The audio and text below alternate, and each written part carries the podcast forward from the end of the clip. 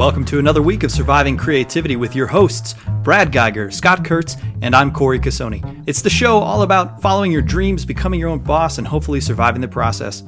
Surviving Creativity is made possible by patrons like you. If you like what you hear, head on over to patreon.com forward slash surviving creativity and please consider becoming a patron. You can also now find Surviving Creativity on iTunes. Download it to your favorite listening device. Just head on over to iTunes and search Surviving Creativity. This week on Surviving Creativity, we're fortunate to have animator and cartoonist Tom Bancroft. He's probably best known for his work during the second golden age at Disney as an animator on such features as Lion King, Beauty and the Beast, Aladdin, Atlantis, and a host of other titles. But more recently, you know Tom from his best selling book, Creating Characters with Personality, as well as his webcomic, Outnumbered. Brad, Scott, and I sat down with Tom to talk about the history of animation in the Hollywood system, as well as the future of animation with new media, and the current pickle that the studios are in with the DOJ over wage fixing. So grab a sheet of celluloid and get ready to go. It's another episode of Surviving Creativity.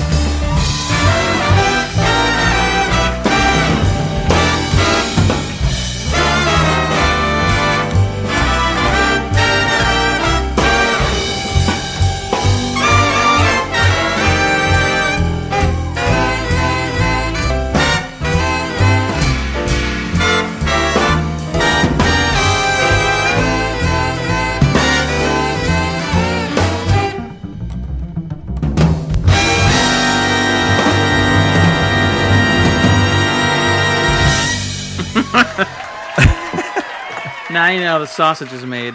yeah, yeah. It's sexy. Speaking of how sausages are made, you like Uh-oh. that transition? That's Nice. I good. like That was it. the worst. Uh, we have with us the this week. We're very fortunate to have with us Tom Bancroft, uh, who, if you're unfamiliar, is uh, an animator and a cartoonist. And um, I mean, would you say Tom best known for for kind of being at Disney in the animation department during what some describe as like the golden years? I would say second golden age, but uh, yeah, I mean, I think that's I I kind of split my career in half, and my first half was the Disney days, about eleven years, and for sure that's the one that probably people want to hear about the most. You know, the second half was about uh, writing a couple uh, best-selling character design books and um, lots of freelance and lots of character design and things like that, which has been, you know, it's just not as as big as the Disney days. You know, Well, I, I think you were at Disney longer than I mean, it, it's probably uh, it's hard not to talk about it. You were there for what eleven years, from like the early '90s to the to the early 2000s, and Mhm. you were you were animating through just everything, like Beauty of the Beast, Lion King, Beauty and the Beast, Lion King, Aladdin, uh, Mulan. Uh, you were you were on all of the big ones, yeah. yeah, yeah, of the second generation. I didn't do Pinocchio or Lady and the Tramp, just so everybody knows. Not that old. Make that clear. Yeah, I worked a little bit on Tarzan and uh, Mulan, uh, Mulan. My brother always corrects me, and um, a few others. Uh, Atlantis. I did like four scenes on Atlantis. It's embarrassing. They gave me a credit, but I. It's really interesting because I recently rewatched Tarzan uh, Mhm. because my niece is super into Frozen, and I was trying to introduce my brother and his wife into other Disney movies they could show their kids that wasn't Frozen. and uh, you know, I watched Frozen more in one week than I ever thought I would watch in my lifetime, and it.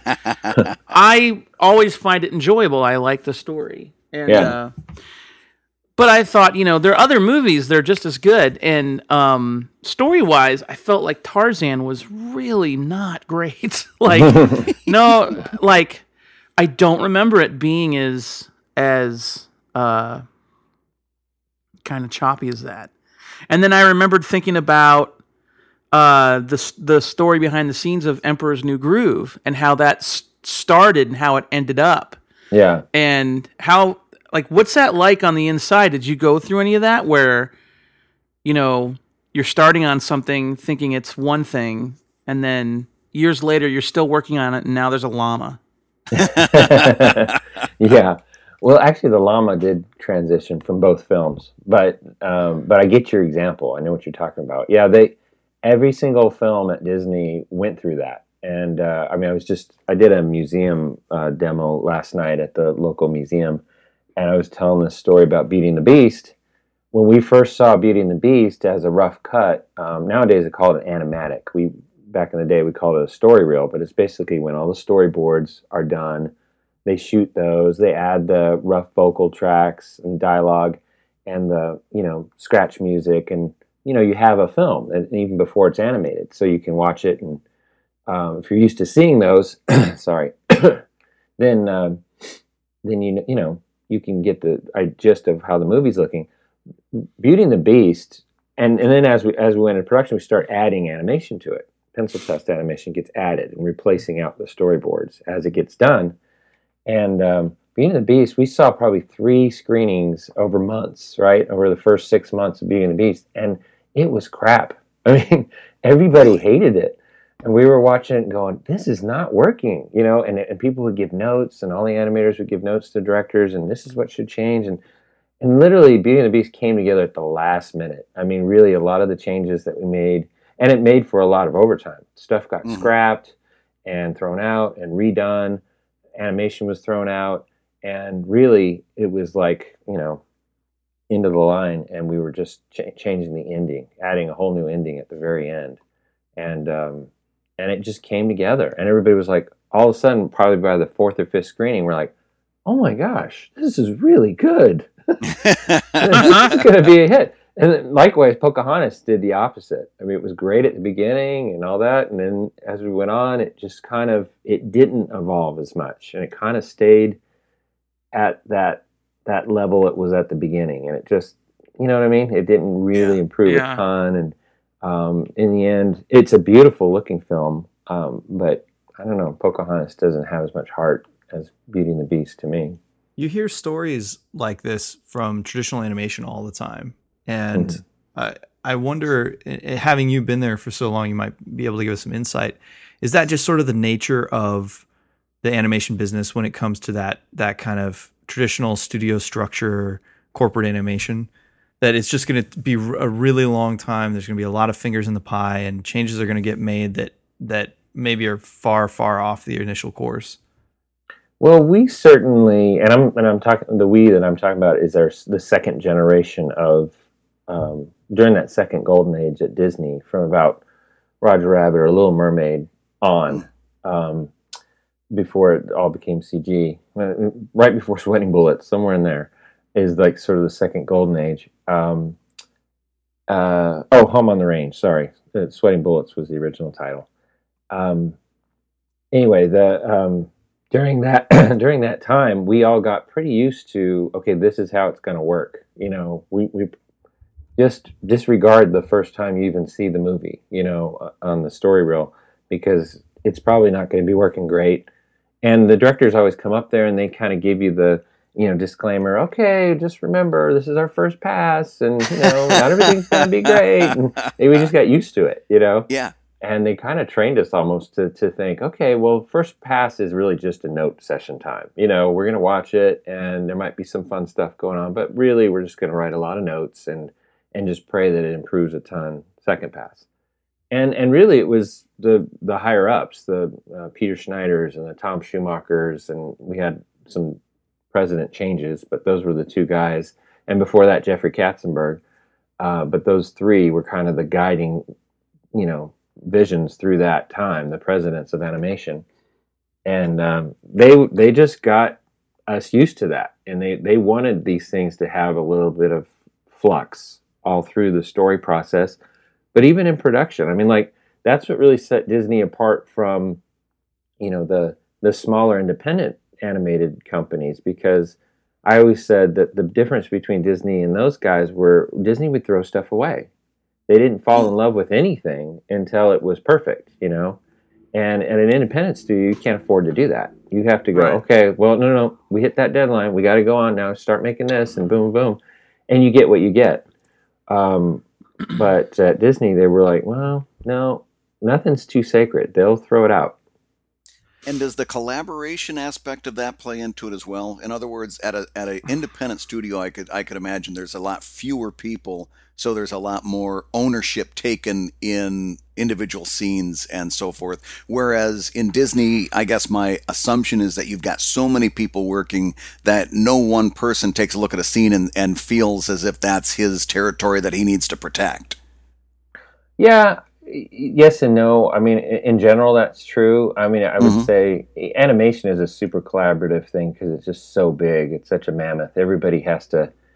You're always going to have, even on a smaller independent studio, you're going to have quite a few hands. You're just going to have maybe another hundred more hands at Disney, but uh, on every shot. But yeah, you're right. I mean, it, there is that feeling that we had this thing, and I guess this sums it up in a creative way. Anyway, we had a thing at Disney that we called plussing the idea was was that and this wasn't official it wasn't in a manual it was just something you kind of learned sort of via the nine old men you know the ghosts of the nine old men uh, is that if a scene came onto your desk you were supposed to plus it you know you don't just give what was there uh, back. You you add a little something.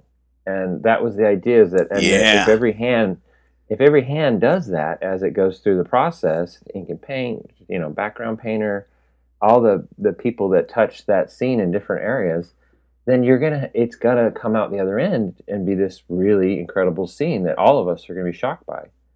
And uh, that was that worked how important was that to make that plussing an institutional expectation? In other words uh, I've talked to I've talked to people about collaborations in different uh, circumstances, and and there's always one of two mindsets. There's one mindset where you hand something to someone, and then they take such an ownership over it that they feel as if that is now their ball to carry, and it's it's a def- definition of who they are in terms mm-hmm. of what they hand back, and then eh, which which sounds great but has its pitfalls. And then on the other hand, you've got someone who will refuse to do anything but what you absolutely tell that person to do. And what i found out through through my discussions is that that's a result of them having tried the plussing method and have that client or that collaborator say that's not what i wanted. That's not what i expected and mm-hmm. then if that happens to you enough, you start to draw back and say, okay, eh, I'm getting run around in circles. I'm only going to do exactly what I'm told. So I guess the question is, how important do you think it was that that plussing was an institutional expectation that they put it right out there on the on the table? We expect you to embellish and and to improve. Yeah, that's a super smart question, Brad. Uh, because yeah, I mean, well, that, listen, I'm a super smart guy. Well, yeah, no, I mean, I'm not, but I'm listening to that and going, this is a guy that's obviously worked with a lot of clients. Uh, but, uh, uh, yeah, I mean, and you're right because part it, it's sort of a gray a gray line with any artist, I guess you could say, in any project. But at Disney, it was especially there was that part of the plussing process was this ownership thing where there wasn't one animator or even cleanup artist that would then clean up that animation that didn't look at that scene coming on their desk as all right it is my responsibility to make this incredible and and as the best i can. And and, i'm not saying we wouldn't come in tired one day and not always you know what i mean have that yeah, yeah. Of, uh, passion. But um, in general yeah there was like this huge ownership that my name's going to go on this. And and i remember feeling that when I my very first film that I animated on, I'd, I'd, worked on Rescuers Down Under in cleanup, but the first film I actually animated on was Beauty and the Beast. I was an animating assistant, and that means you're basically a junior animator. And mm-hmm. what it also means is you get the crap, right? That all the other animators don't want to do. Um, so I'm doing a lot of these guys with pitchforks and, and torches singing, you know, let's go kill the beast, right? That's all me and uh, and uh, they got their logs and stuff. And so I'm seeing. At first, I thought, okay, well, this scene doesn't really matter and all that, and you know, I'm I'm just gonna get it done so I can get to the better stuff, you know. But I'll do a good enough job that hopefully they'll, you know, give me better stuff. But then I see my scene up in dailies like that next week, mm-hmm. and it's my pencil test of my little guys with their torches and stuff, and the very next shot right after mine because it's just we're all working on different parts of the the film in California and in Florida during those days. I was at the Florida studio, and but the very next scene right after mine in dailies was a, a beast scene by Glenn Keane. And I was just like, it hit me like a ton of bricks that, wait a second, I'm working on the same film Glenn Keane is working on. and my little piddly thing is going to, at least in dailies, not cut together later on, but in dailies, it could be right next to his. And I'm like, that kind of matters. And you know what? He's at dailies in California watching my little piddly scene because he can't wait to see his scene next. And so, you know, it hit me that wait a second, my little scene does matter, and my name being on it, especially because there'd be a little title card that would flash up and would say the animator's name, and I'd be like, uh oh, people are watching, you know, Yeah. and even this scene does matter, and it did it did in the story context too, of course, you know, not just the ego context, but um, you know, yeah, you do take, uh, you know, that was the gray line was that you know there the gray area was that you could you could obsess and make it all about you and then barely give it to your cleanup guys and say okay look look you gotta really make this good because I, you know i put a ton of work into it. And pretty much every animator was like that. But then what was nice was that usually the positive side of that was that then that assistant hopefully liked you and respected you enough that they would go okay yeah yeah no i will. Oh i'm, I'm gonna and they meant it. You know they were gonna yeah. put their all into it now too and that was the positive spin of it the guys that were like you were saying that are kind of came in and didn't care a whole lot or you know thought that they were only going to be at disney for a couple years or that they were hot shots right out of art school and and uh, Oh, wow. they, they, we had those we, that came out of art school and thought that they were going to be an animator in two weeks, you know, and why am I even doing cleanup to start with? And uh, those guys didn't last long. They would end Yeah. up getting thrown into the, the crowd scene cleanup, uh, you know, uh, kind of area. And, and then they would get bored and they would leave on their own, you know. So, yeah. So how did Disney? Now you're. I'm talking specifically at that very beginning of your stint in Disney, where you're you're, you're coming in. Disney's, eh, you know, hasn't had its Little Mermaid moment yet, and you're coming in, and and that's where you told us that you came into Disney. How does Disney instill this this this drive in in their in their creative team that that brings somebody like you in that really wants to do you know 110% uh, was it a great paying job did they find other ways of uh, encouraging and, and enthusing you what what wa- or, or was that something you brought in that was that, that you would have been doing that kind of work whether it was disney or you know warner brothers or, or wherever I, how, how do you think they instilled that Well, they didn't have to. I mean, Yeah. seriously, Brad. They the you know, as you know, all we're all artists, and we all want the very best work to be out there in the world. And animators, uh, we had this lineage of the nine old men, and we were all animation geeks. You got to remember that. We before we got into, and just like the kids that are in school now, they grew up on Little Mermaid and films like that, and they that's all that's their dream. Well, mine was 101 Dalmatians and things like that that I remember seeing when I was a kid, and and believe it or not, Black Cauldron. but yeah. uh, Great movie. Nice. uh, well, great movie. I don't know, but I'm glad you like it. no, but I but I saw it. I, I saw it. I mean, Scott, I'll, I'll give you this. I saw it when I was, you know, just around high school or just out of high school, and it was right when I was discovering animation as a career, you know, and so I saw that movie in the theaters when it came out, and and it was the perfect timing. So I can actually point to that film and go, that was one of the reasons I went to Disney. Was I saw that movie right when I was trying to decide what I wanted to do, and and I was like, oh, th- wait, there's a whole line of credits here. These guys get paid f- to do this, you know? Mhm. And so it did point me, uh, it, it was at least a part of it. So um, it definitely, it was a, it's a good film.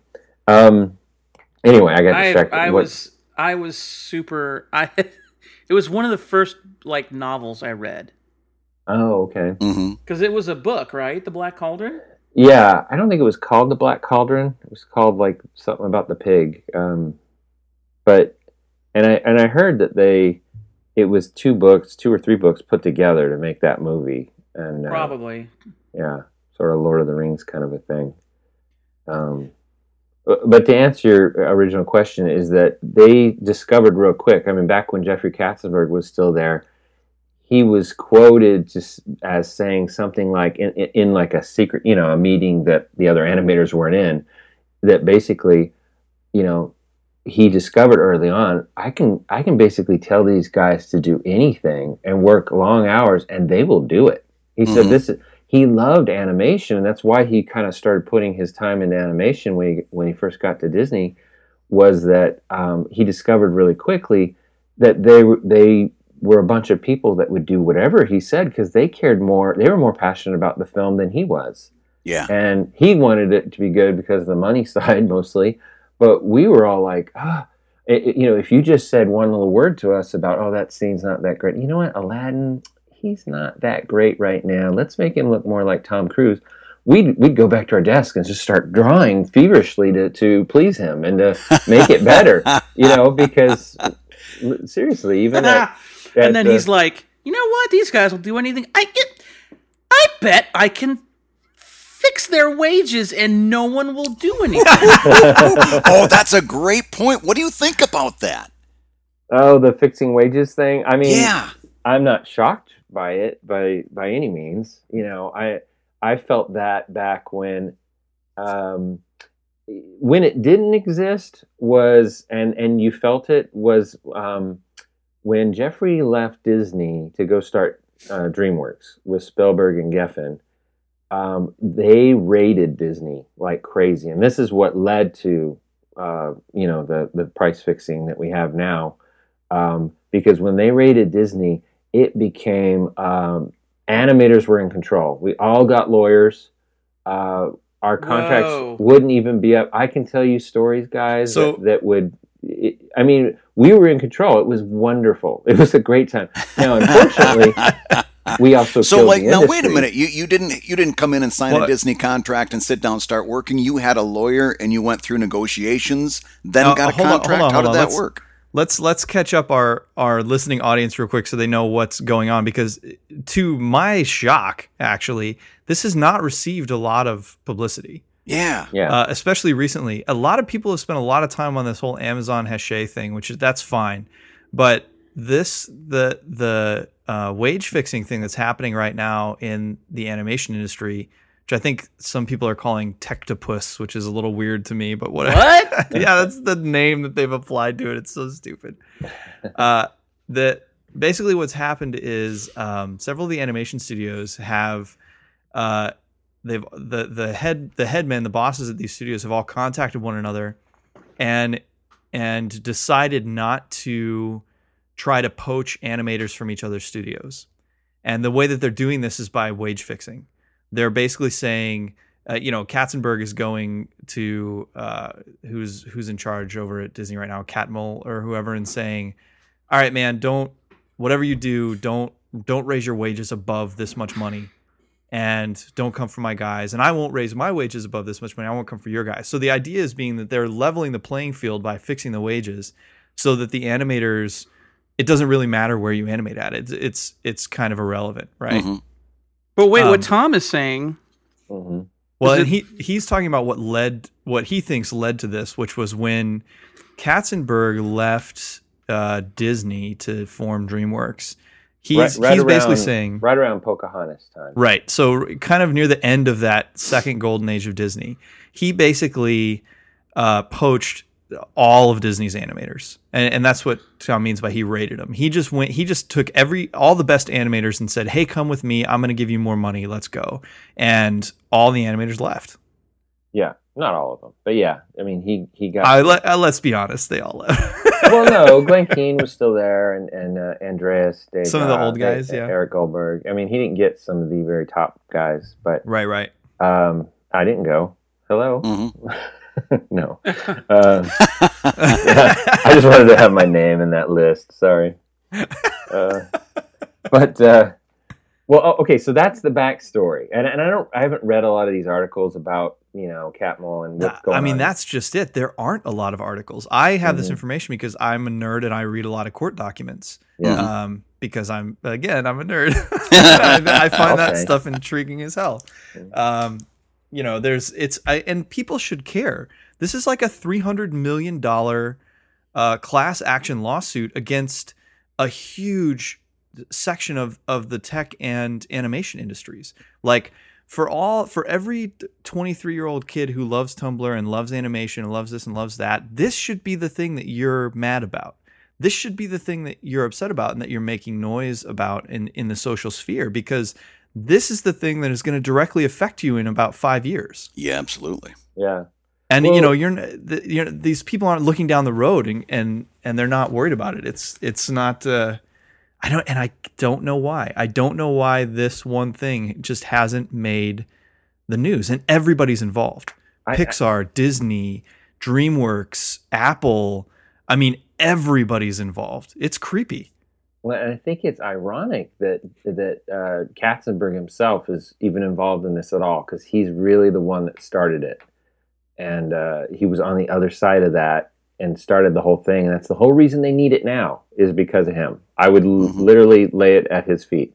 Sure. Well, Um, and, and to so pick up where you left off, he Katzenberg went to form DreamWorks and he basically poached Disney Yes. and, and and tried to clean him out. Yeah. And by the way, Jeffrey Katzenberg, I love you and all that. So we're still friends. But Well, He he, you know, listens, listen he to listens to show. the show. You know that. Yeah. No, I'm sure he does. so, not bad mouthing him. This is fact. Okay, so what happened was is that uh, right when he he left just before Pocahontas came out. So I remember saying goodbye to him. He literally did like a, a tour of Disney animation. I think he even went to Paris because we still had the Paris studio at the time. But he went to every studio and had sort of a goodbye tour.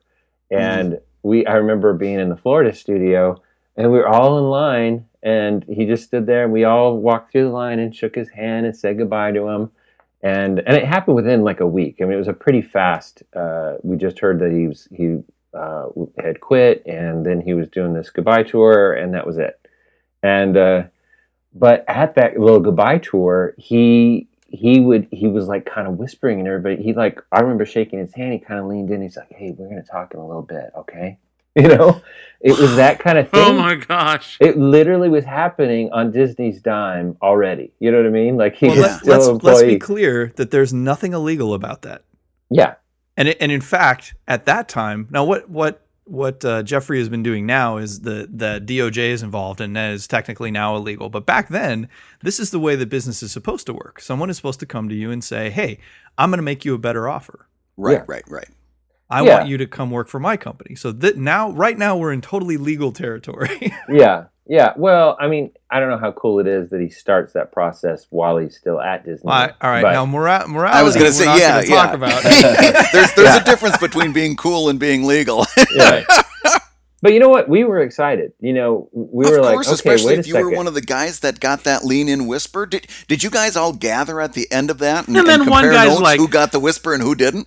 Jeff well, didn't sort anything of. to me. I mean, here's the Yeah. thing. Jeffrey Jeffrey was well respected in the fact that one, he was I mean, he he was a hard worker. He'd get up at dawn and like be on his treadmill and just start making phone calls. And he was known as the phone call guy. He would rather than email people and all that, and this was slightly as email was just starting to be big anyway. But I mean, you know, this was but he was he wouldn't have an assistant do it. He would literally call almost everybody, if- from Tom Cruise down to an in betweener at Disney. He would call mm-hmm. them, and so at the end of every film, he would have his assistant contact almost every animator, in betweener, um, background artist, Florida and California, and he would make sure he said thank you to them for for hey for your great work on on uh, Aladdin or Beauty and the Beast or and wow. and he even did it on Pocahontas. He was already left and had gone to DreamWorks, and he still was making. And I don't know if it was to everybody, but I got a call where he was like, "Hey, man, you know, I know, you know, I wasn't there when it came out, but I really feel like he was there during the development of it, and he had a lot to do with it. Um, so he said, "Hey, uh, Pocahontas was, you know, important to me, and and you know, just thank you for your work." I was like, "Oh, thanks, Jeffrey. how are, how are things going over there?" Yeah. um, but it was he was that kind of guy where that stuff was important to him and and that earned him some respect amongst the animators and stuff like that that we never had the suits really kind of talk to us you know michael eisner wouldn't come around and, and talk to people but jeffrey was always very hands-on uh, when it came to that kind of stuff And let's be clear too that the the formation and development of DreamWorks was was and is really important to the animation industry. and the entertainment industry. It, you know, it well, ex- changed yeah, it. well, how- explain what you mean by that. It well, just what Tom was going to say. It it changed animation and entertainment dramatically, and almost overnight. Right, because D- Disney was just the he was they were the the big thing in town, and they had been for like They were- they were the- 60, let's face it, they 80 were the- They were the only thing in town. yeah. And I mean, there was- Pixar there was nothing just, uh, yeah, Pixar was just starting to. Uh, I can't remember when Toy Story came out uh, uh, and when DreamWorks actually formed. I think Di- DreamWorks started just after uh, Pixar had their first feature. I can't Toy remember. Toy Story was ninety five, and DreamWorks. I'm going to look up DreamWorks right now to see when they formed. DreamWorks. Uh,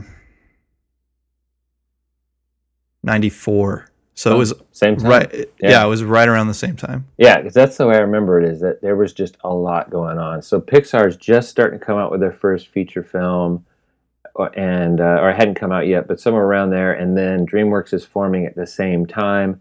And what happened was, here's a little bit more of the backstory that you guys probably already know, is that um, Michael Eisner uh, was supposed to make Jeffrey the president of animation Yep. um, I think that was the title he was going for. Um, and uh, oh no, president of the company, I think is what it was of, of Disney. Um, and he gave it to um, somebody else. He gave it to, um, gosh, that that agent, that rock star agent from CAA, uh, who didn't last. But anyway, he Jeffrey felt slighted, and so that was the falling out between uh, Michael and Jeffrey. And so so Jeffrey quit and it was like a huge deal because Jeffrey had hit after hit with all these animated projects. Plus, Michael didn't like that Jeffrey was sort of taking credit for it. He was like he was in charge of animation, although rightfully so. I mean, Je- Jeffrey was very involved. So, but Michael didn't like that. So there was ego stuff going on, and Jeffrey left. But he hated Michael at that point because before that, they, he thought they were friends, and Michael was Yeah. looking out for him and they had this slow decline where Jeffrey started realizing, oh wait a second, this is Hollywood. this guy doesn't care anything about me, and I'm not going to get what I want. And so, so when he left, he was bitter. He said, "I'm going to go off. I'm going to make. I got Spielberg. I got Geffen. We got all the money in the world. I'm going to make a studio that is going to not only rival Disney. I'm going to take down Disney. That was his goal." Mm. and uh, and it was pretty clear. And then he went about doing that. I'm and I mean day one, like they didn't even have a studio yet, and he was already calling animators at Disney from the very top guys and going, "Hey, I want to talk to you." And and here's here's what I'll, I'll the end of this at least for me is when he. Uh, let's see. After Pocahontas was done, they started working on Prince uh, Prince of Egypt was their first feature film at DreamWorks. And by the time they had some story reel and stuff, and had that first musical sequence where Moses is going down the as a baby going down the river, Yeah. uh, he had a, like a rough cut of that with the great music and all that cut in.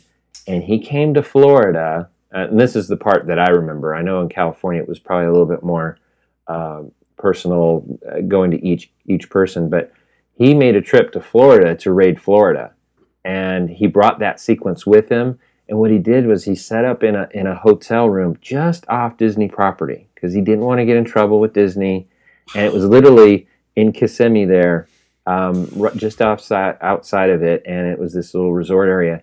And then he had his assistant call, hand, you know, call all the animators and key cleanup people and things like that, people that he wanted. And I got one of those calls, and so I went down there, and and I think we were, what's after Pocahontas? I'm trying to remember what movie. I was I was in the I was in the beginning, I think, phase of of Mulan. So I was developing Mushu at the time. Mm. And so I was in a good spot. I mean, it was something I didn't want to leave, obviously. But he called up and said, "Hey, can you come down? We're on the premises. Just come over." And and so he made made an appointment and went over there, and he showed me that sequence, and it was good. But I was like, "Wow, that is really cool," and I can't believe you're doing a biblical story too. That was amazing, and uh, and it was really good and all that. And so uh, and he goes, "So what's it going to take for me to get you to come over to DreamWorks?" you know and then he just started kind of negotiating and And unfortunately, he didn't have what I wanted, which was a supervising animator position. They Right. I was. I was about to say for for Mulan, you were supervising animator on Mushu, so that was kind of a big deal. That was that was, and just I'm just looking at your um your kind of you know your your vitae right now. That was your first big step up as as supervising animator, right? yeah, yeah, it was. So the timing was just shit for you. I know. I know, and that's why I, that's why I went over there so casually. I was like, mm, "This isn't going to happen. There's no way I'm leaving this this spot. I love this character, and and I was just really getting into it. And um, but the amazing thing was he already knew. You know, he's like, okay, so he's looking at a paper. I see you're doing Mushu on Mulan. Wow, that's that sounds like a great character. Uh, Oh, Eddie Murphy. Oh, that's great. I mean, all this had not been released, but he knew Mhm. it all. So he's telling me what I'm doing, what I'm working on. And uh, I'm just like, oh, oh, you know about that? Yeah, yeah. Well, and he, so we kind of small talk about Mushu and that kind of stuff. And then he's like, well, unfortunately, on Princess of Egypt, we, you know, our big lead characters are already got supervisors for, and he's naming off James Baxter, and yeah, we got this guy, and he's trying to, you know, uh, but he's, you know, he's name dropping. He's he is. He's name dropping like crazy. And what he what he was promising was that he was going to pay a whole lot more, and and they he definitely would have done that. And you know, I would have had to move to California and all that too. But um, so yeah, it, it didn't work out. It was kind of an easy pass on my end, but um, you know, it was it happened. I mean, he was meeting. That was how he was rating. It was like he had, took it very personally, and he went in. He's he was using his power basically to kind of approach everybody that he knew when he worked there, and he knew the best guys to go after. And then after that, So how do we go? Yeah, how do we go from that to wage fixing? So and and stop me if I'm incorrect here, Tom, but basically it went from that to every animator now has a lawyer and is demanding ridiculous wages, right? Yes, yeah, That's and- that's step two, which That was is what step two. eventually brought the whole industry crashing down. Well, because then Disney did something. I don't know. Right now, to me, I look at it like it was crazy and stupid. I, maybe at the time it made sense, but what they No, did it was, was crazy and stupid. it was it was crazy. Basically, all you know. And here's the other thing about the price fixing, just to so that people listening kind of understand.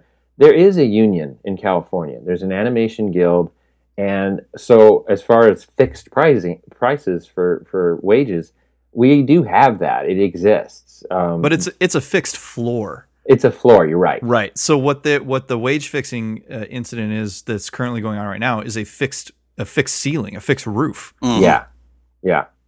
Well, and and and I'm gonna kind of hint that maybe I'm not totally disagreeing with this because here's what ended up happening: is that when there was no ceiling, because it- basically um, DreamWorks just started going crazy and offering big money, and because they had all the money in the world, and they wanted they wanted to hurt Disney. So they'd offer them whatever these guys wanted. I don't know what Glenn Keane got offered, but I know it was millions of dollars, millions because he was already making a good million or two a year at Disney.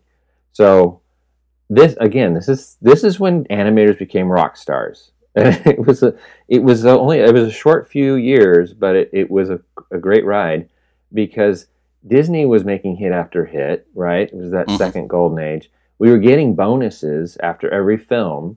Um, not, on top of our decent wage, we'd get these bonuses, which, which would be enough to buy a car or a down payment on a house, that kind of thing. And we get that after every film. We just started getting used to that. And then now DreamWorks comes around and they're starting to throw around money and going, hey, you're this level animator, you've been there for this many years, we're going to pay you that. Well, now you can go to Disney and go, guess what?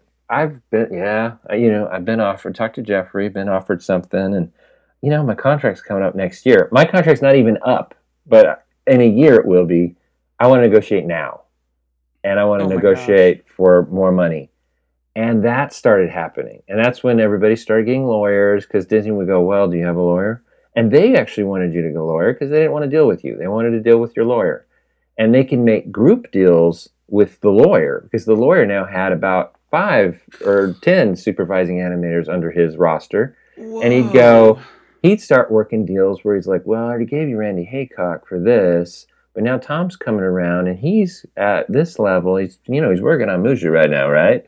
And so, now now these lawyers are trading like somebody would in big league baseball or something like oh, that. Oh, the lawyers were making money hand over fist, and you'd start getting phone calls at your desk from lawyers now. Hey, I this I'm representing Randy Haycock right now, and he mentioned that you might be looking for somebody, and you know, and so now you're getting solicited by lawyers, and it really was like baseball, you know, in the day, baseball Yeah. trading, you know, and And this is what, like 96, 97? yeah, the late '90s, um, uh, mid to late, somewhere in there, and um, so yeah, and and and then you would what happened at Disney is all the animators got greedy. I hate to say it, but we really did because we weren't used to that. I mean, you know, imagine cartoonists all of a sudden becoming rock stars, right? Mhm. I'd love like- to. I know. I But sure, I mean, we it's all the would. Same, it's the same mentality. It's like you know, oh my gosh, people are showing me love, and not only that, money. We we're not used. to, we're artists. We're not used to money, But, and but so But isn't that how the system is supposed to work? I mean, it, would, I mean, yeah. CEOs use that same thing to justify making 400% what their what their workers use. How come how come when it's guys like you, it's it's greed. You're just you're you're using the same system that they justify on the other end. It's not greed, Well- it's it's it's it's capitalism. It's how the system's supposed to work. Well, we all know that, Brad. But the reality of the world is there's a there's a term "starving artist" for a reason. You know, unfortunately, Well, that, Well, that no, will no, never go away. explain that to me. I, I I honestly don't get that. Well, I mean, it's been around since Michelangelo. I mean, we've always needed somebody to help us make our art financially. You know, we need those people that are going to help us pay us. You you need the patronage. we need that patronage. I'm on Patreon too, so I, I get that. Um, but yeah, we need that patronage. Um, and Michelangelo wasn't like a rich rock star in his day. You know, I think he lived okay because he was under you know the Pope's um, you know watchful eye, I guess, financially.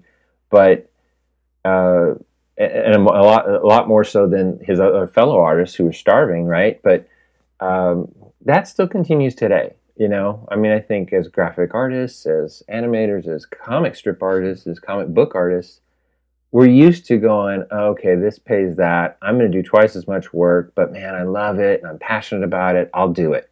Mhm. And Well, and and get back to to Disney's counter to this DreamWorks thing that would that Okay, yeah, started so- to wreck everything. here's the rest of that story. So then, when DreamWorks started going crazy and really just offering crazy things, and we started seeing animators fly over there, Disney then started going. And, and like I said, at the same time, we're all getting lawyers and going, okay, well, I'm, I might want to go over there. I'm going to start negotiating. Disney's rebuttal to that was rather than like tightening up or anything like that and going, no, no, no, and maybe just kind of offering you little little tidbits and stuff, they went the opposite direction. They said, oh, we're going to outdo do DreamWorks. We're actually going to go. Literally, I had signed a contract a year ahead of time before it was up. It was like a five year contract. I, I was up to year four. And this, again, was like the beginning of Mulan or something. And uh, I had just signed a contract to add another three years to it uh, a year early and got a, a big bump. I mean, it was like, you know, a, another whatever. Uh, uh, I, I, won't, I won't even say, but it was a big bump. And, uh, and then they came to me and said, Tom, we know that you've just negotiated a new one just a couple months back and everything, but just so you know, there's, you know, we've since then have had a lot of um, other animators come in, and they're even at a, uh, they haven't been here as long as you and stuff, and they're they're starting to make more about close. So, if you'd like to add another year or two, we'd we'd be happy to negotiate again with you. This is right after you signed a contract in advance. They wanted they want you to sign a double advance contract for Yes. two for two bumps. add another year or two and they and they would literally tell me and if you add another year we'll give you x amount and it was like almost doubling what they'd already given me and literally this was what was happening rampant across all and it was key players To what and, end? Just to make sure they don't have to worry about this again in a couple months? yeah truly that's what it was. It was just kinda- to say we got this guy for five years or we got this guy for you know they wanted to wrap everybody up pretty tight. And because the ceiling was going up it kept going up and they couldn't control it. And Mhm. partially because they were doing it but partially because uh, jeffrey was doing it. They just the price was going up so fast that literally a month a month what was going rate for a mid-level animator you know three months ago was was no longer anymore. Now it's it, add another thousand dollars a week because that's what it's at. Add another two thousand in a month. You know, it was literally just going through the roof. And because oh, and that's the other thing that was feeding that was that we were all talking. hmm This is, this is I think to answer your question, Brad, is yeah, we started talking to each other and going, man, I, I heard that this guy in California and and you know he's he's on Hercules. He did uh, this character, and he's been there about this many years. I heard he just negotiated, and he's got you know he's making almost six thousand a week, and uh, and we're like, oh wow, well Tom, you're about that. You should try for that. And you know, our wives were saying, oh you, yeah, you should be getting more money. You know, it was just rampant. And now here's the you know, not to end this completely, but here's what ended up happening was we really killed ourselves. I mean, we killed the animation industry. And I that's what I feel bad about is that and it wasn't all us. And and and Brad, you're right. Artists should be paid and and maybe it was in a way where it should have gone from our point of view, hmm but but the films paid for it. I mean, they got to be so expensive to make that Mm. now you had to look. Disney's at the point now where, uh, and by the way, since then, all the all the all the prices have fallen drastically. I mean, the guys at Disney now are not making near the kind of money that that we were making Oh during that time. I'm glad you said that because I had, I had my bags half packed over here. hey, I'd be in California too, man. yeah, Um, I mean, I think that's the answer to your question, though, Brad. I, yeah, that's how. I mean, a, a capitalist system is supposed to work. Like the the the wages are supposed to be what the market can bear. the The two opposite ends of the spectrum that always wreck this. One side is is greed, and, and well, I mean, they're both different aspects of greed. One is I want too much money, and one is I'm not going to pay. Mhm. And uh, what was happening at that time was these animators were driving the race through the roof, and the uh, people in charge were letting it happen for an ego battle. And Yeah. they they should have been smart enough to look at the films and go, "We cannot bear this cost." Right? The people may the people agreeing to these terms should have should have looked at the market and said, "We cannot bear this cost." Uh, yeah, I And they guess should- that's the that's the part of the equation that I was missing because Right. in my mind, when they're go, you know, Tom was telling us about getting the bump and then getting another contract and getting another bump. In my mind, that what what I say to myself is, well, if they didn't have the money, they wouldn't be offering it. See, but and- what and what the the ingredient that I'm missing here is that this was also a pissing match between these two companies, right? And and specifically be- between these two men. And the other, I think the Yeah. other ingredient that that you're missing, and that a lot of people miss, and hopefully that in listening to this show they'll take away from this is when you're dealing with big companies like multi multi billion again B B's not M's multi billion dollar conglomerate corporations, uh, taking a loss is no big deal. Like I think the most important thing that people listening should take away from this, especially you younger kids, is that this is a great example of why you need to stop after you've read a news story like Katzenberg and Jobs and Apple implied in animation wage fixing. Read the article, stop, take a deep breath, maybe a nibble of bread and a sip of water, and think about what really happened hmm before you start assigning these vaudevillian roles to everyone Mm. and take the tumbler with pitchforks and, and torches. Because here we have someone who was kind of in the trenches at the time, uh, explaining how there was, you know, more than one cause to this problem. And it wasn't as simple as the corporations are all evil and everyone's, you know, they're all wringing their hands trying to exploit, you know, the proletariat animators. Well, um, And let's get to that too, because the fallout of this, right, this crazy ceiling going through the ceiling, the, the price hike, was that the heads of these studios finally got together informally. Like again, this is informal. This isn't like they this isn't a bunch of again, like Scott said, it's not a bunch of vaudeville villains like wringing their hands and waxing their mustaches and right? That's just not the scenario. basically, uh, Katzenberg and um, uh, I guess it would have been Cat Catmull at the time, and um, who else uh, was involved?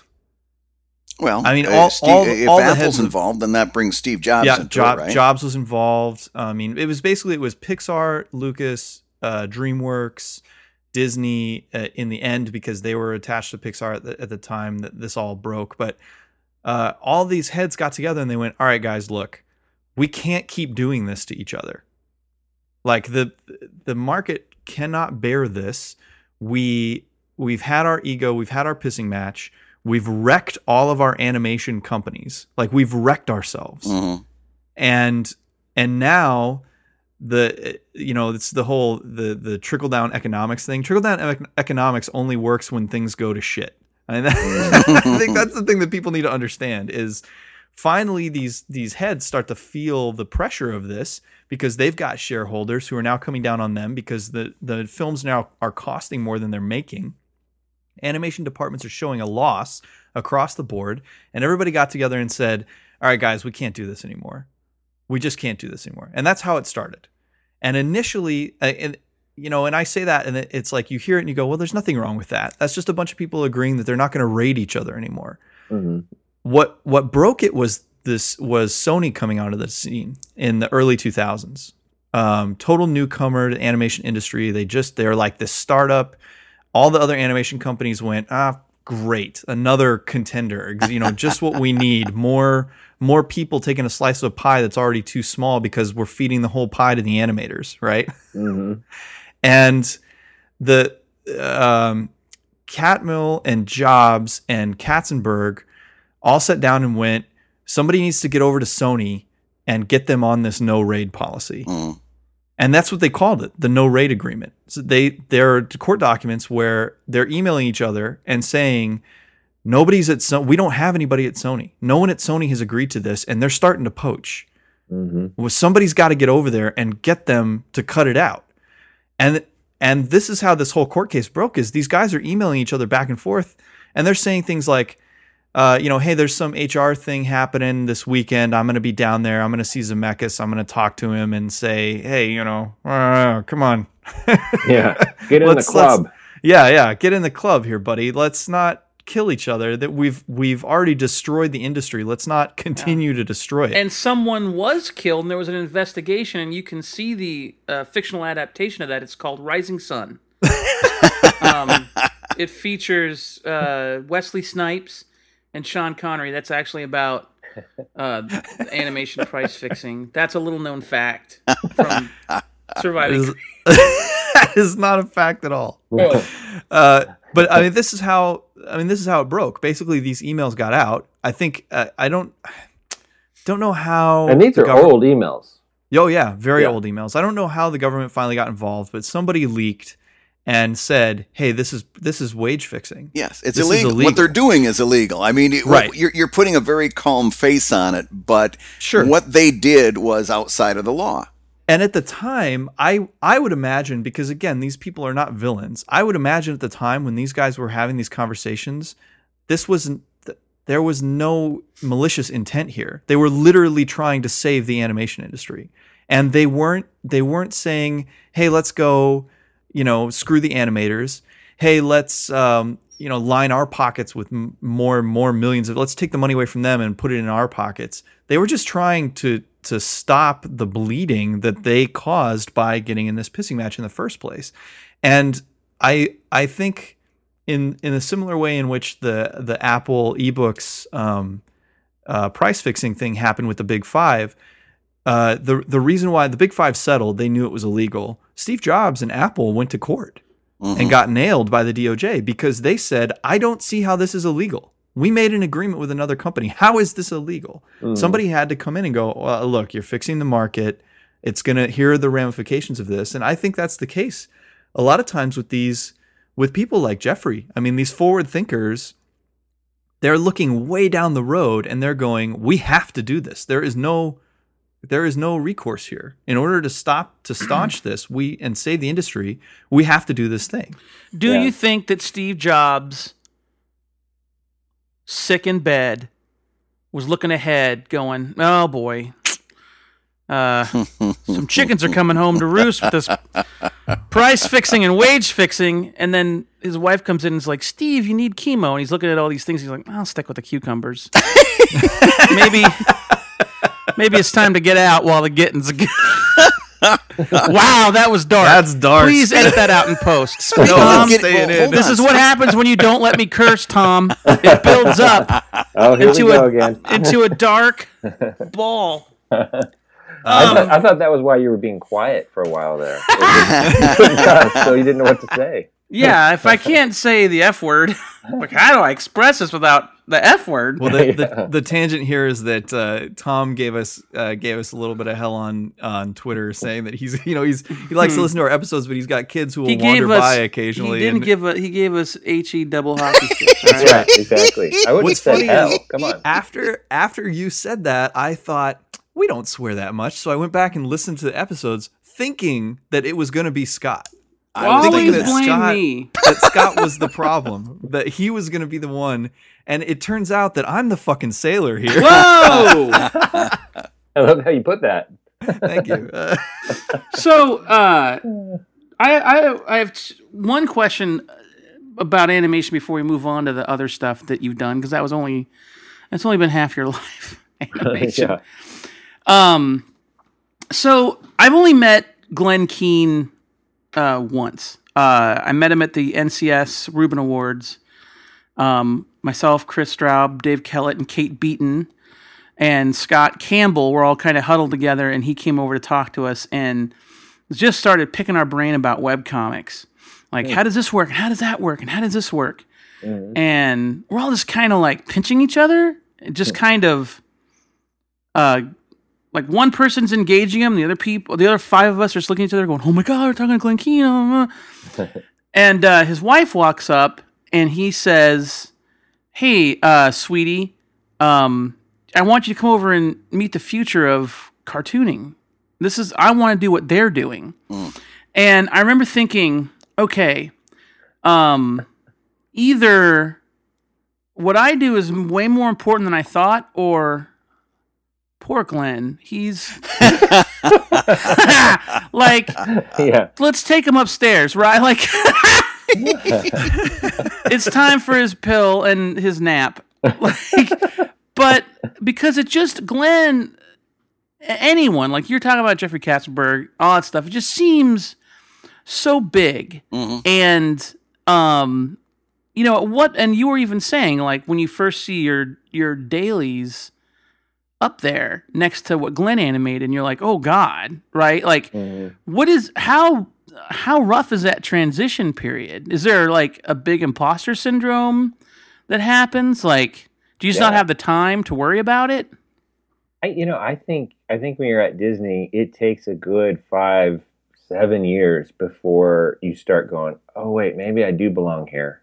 you know, because you're surrounded by people that, you know, and we're all animation geeks to before we even step in the door. So you know pretty much everybody you're about to work with. When I first started at Disney, I came right out of CalArts. I have a twin brother. We haven't even mentioned him. That's weird. Tony. And Tony and I Sorry, went Tony. to uh, California Institute of the Arts back in '88, and we went, only went for a year and a half. So we finished our freshman year, and halfway into our sophomore year, we were running out of money quick because my mom was paying for it, and uh, so we knew we had to get into Disney. We heard they were coming, and I'm trying to make this short, but we put our portfolios together and we got into this internship for Disney, and and this was back in the day where they would take people halfway through it was rare. I mean, they wouldn't normally take sophomores, and actually our internship was just for juniors and seniors for that reason. But they let us get looked at, and and fortunately, they liked our stuff, and enough so that we were the only sophomores that got taken, and so we got into that internship, and um, yeah, immediately now you're at the at Disney, and they're working on Little Mermaid. That was what they were doing during our internship, and so you go right from Cal Arts to uh, being at Disney as an intern for about nine weeks, and you're seeing all these guys that you've you've heard about, and, and a lot of them have visited Cal Arts. They would teach there or be guest lecturers, so it's not like it was, you know, you never seen them before.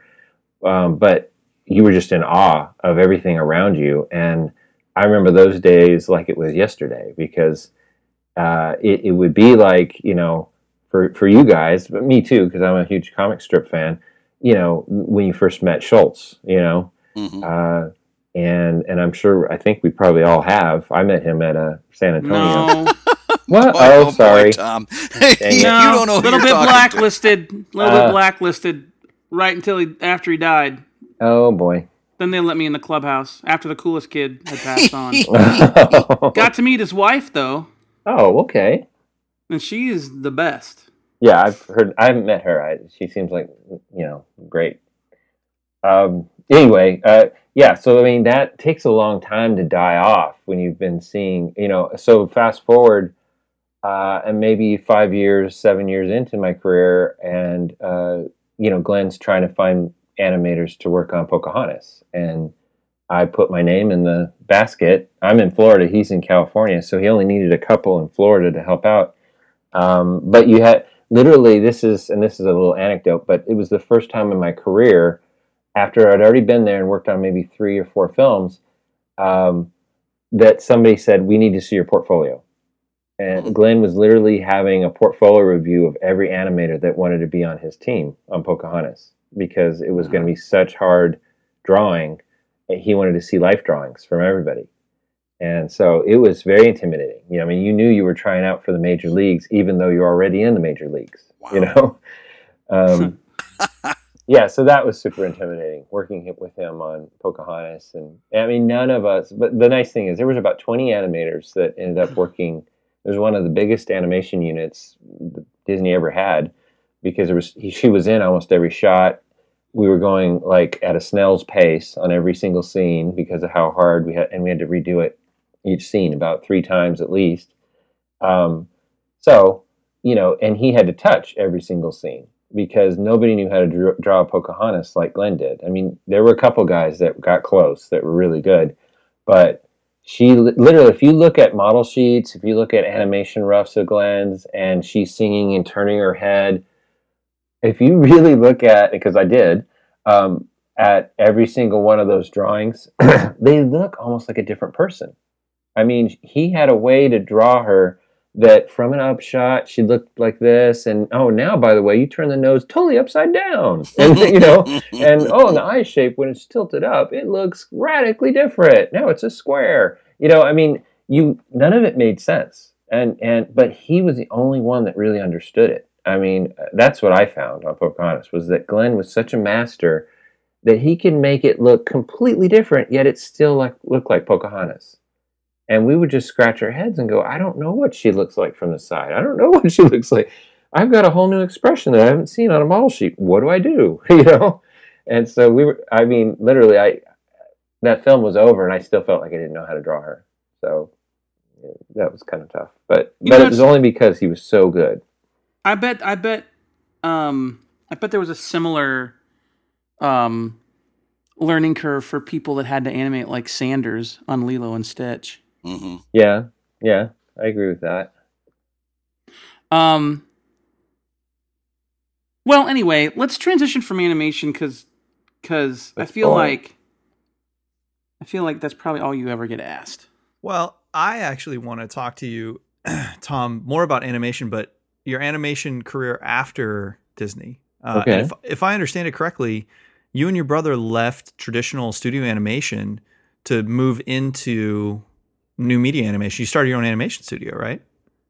Well, yes and no. Um, people pair Tony and I up nowadays because we have a Facebook page called the Bancroft Brothers. hmm And we did that a couple years ago after one San Diego Comic Con. We were just talking about it, and Tony was non-existent on the internet. He didn't. He had a Facebook page, but that was it. He doesn't have. He's not on DeviantArt. He's not. He wasn't on Tumblr or Twitter or any of those things. I don't even think he had a website at the time. And I'm like, Tony, you really got to get out there. You got to be on there because I was starting to really get into it. Like I said, this was uh, two or three years ago, and so I I kind of pushed him into that. I said, let's just do a Facebook page together. And uh, and I was in transition. I had just left a company that I had started, Funny Pages Productions, with a, a, a buddy and partner of mine, and we'd run it for together in, here in Tennessee for about seven years. So that, to answer your question, that was the studio that I had here in Tennessee. And a few years before that, Tony had left Disney um, uh, years before that, but he had started a company called Tenacious Animation and started doing some commercials and animation projects of, of his own. And that went bankrupt and that, or not bankrupt, but it just went under. It didn't work out in the long run after he'd done it for a few years. So we had had our own sort of separate studios. Um, mine was much smaller, more of, more illustration and character design based, more development kind of stuff. During that time, you also wrote two or three best-selling books on character design. Yeah. Yeah. Uh, right after I left Disney, I did the first one. Within the first, I don't know, year or so of leaving Disney, the second time I left Disney twice. So in 2000, I left right after uh, Tarzan um, and went to Big Idea Productions in Chicago, and they do Veggie Tales. Um, and worked on that. It was computer animation, so I learned some computer animation. But I ended up directing a Larry Boy 2D series for them. Uh, and that only lasted a couple years because then they went bankrupt. And then I came back to Disney. So this was my sort of second term, but it was only for about eight months, and it was to help finish up Brother Bear. And then right after that, I let I it, that when that was over, I started Funny Pages Productions out of Florida just by myself for about a year, um, and then then moved to Tennessee uh, and and told Rob, hey, why don't you come on along? And and we did it together um, for like the next seven years because right at that time they shut down the Florida studio and and let go of about two or three hundred people, and Rob was one of them. So that was when we moved to Tennessee. Um, so yeah, I've been here for about ten years, uh, and the last three have been on my own. I left Funny Pages and the we were art directing uh, a, a, big web kids website, um, and we I left that too and uh, so for the last three years, I've, I've, worked from home as a contractor on a show for CBN. It's a Christian show called Superbook, and I'm the head of character design. Oh wow! Oh, you know it? The Superbook, old one? Yeah. Do you know the old one? Probably. The the one that was like anime, right? Yeah, yeah, yeah. Superbook. Yeah, from the early '80s. It was one of the first uh, anime. I mean, this is a little bit of trivia. It was a Christian show, but it was one of the first animes that kind of came to the U.S do you guys ever watch Superbook? Uh, no, I'm not familiar with it at all. Oh man, it was like the it's the weirdest thing now thinking it's about it. Weird. As a kid, it as a kid you didn't question anything, but like no. So it's an imported anime, but it was it's basically it's these Bible kids stories exploring yeah. the Bible. Yeah. Yeah, that I mean, basically, it's this little boy and little girl and their pet robot, of course, yep. Gizmo, and they would go back in time into the Superbook, which was a disguised name for the Bible, uh, right? Uh, because again, it CBN was trying to get into Japan, get Bibles into Japan, um, and and later China, and so calling it Superbook was a way to get in. Um, so anyway, they made this whole series around basically being able to get uh, Bibles uh, into into Japan. But they hired the studio in Japan that did Speed Racer, and it was just after Speed Racer, I think, that they did Superbook. So you know, like early anime people, geeks, uh, actually kind of respect the Superbook series because of the the lineage of people that worked on Superbook are all went on to Studio Ghibli and stuff. I mean, there were kind of some big names that started out on Superbook in this is what I hear. I'm not a, a huge anime guy, but um, anyway, so we've we've relaunched. Actually, Funny Pages, me and Rob had done the pilot and helped develop the new Superbook. So that was my connection there. Is that hmm. we we created the new version of it, and so now I'm head of character design on season two and three. Um, what, what was the transition like for you going from a I mean, was that your intention when you left Disney? Was it like I, you know, I see that that new media and technology is going to change the animation industry, and you know, I'm I'm going to get out and do my own thing, and you know, I I don't I don't like what what caused that? Was it the was it the rampant crashing of the industry from from the animators luring up? Was it the the onset of technology?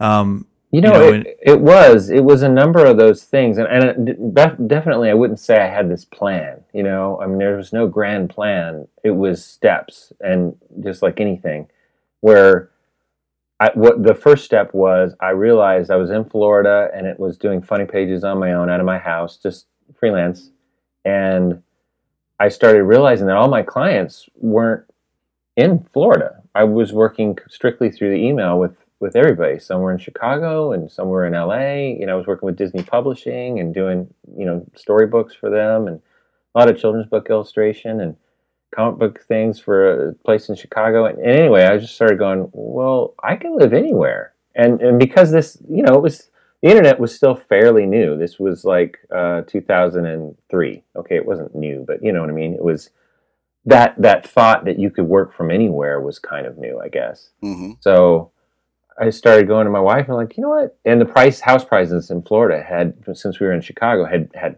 gone through the roof.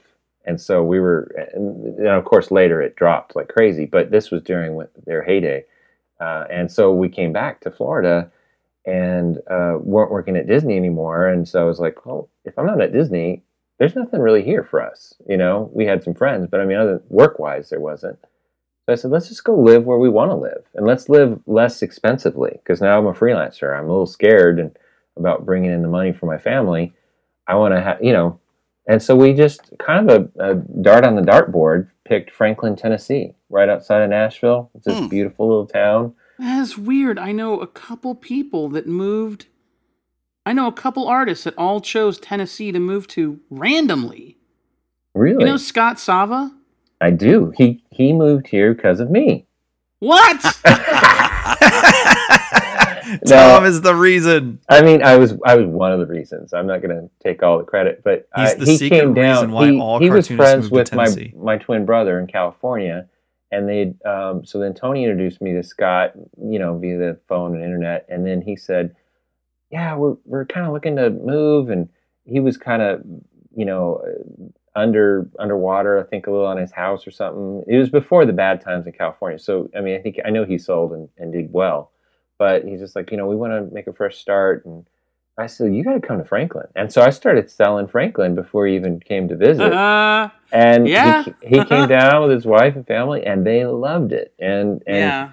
we had big idea was here. Uh, they do veggie VeggieTales. They moved from Chicago, uh, about like literally three months after I moved here ten years ago. They moved here and and set up office. Um, So TenNapel's another one. Are you? Do you work with TenNapel? and Doug TenNapel, I, we almost did.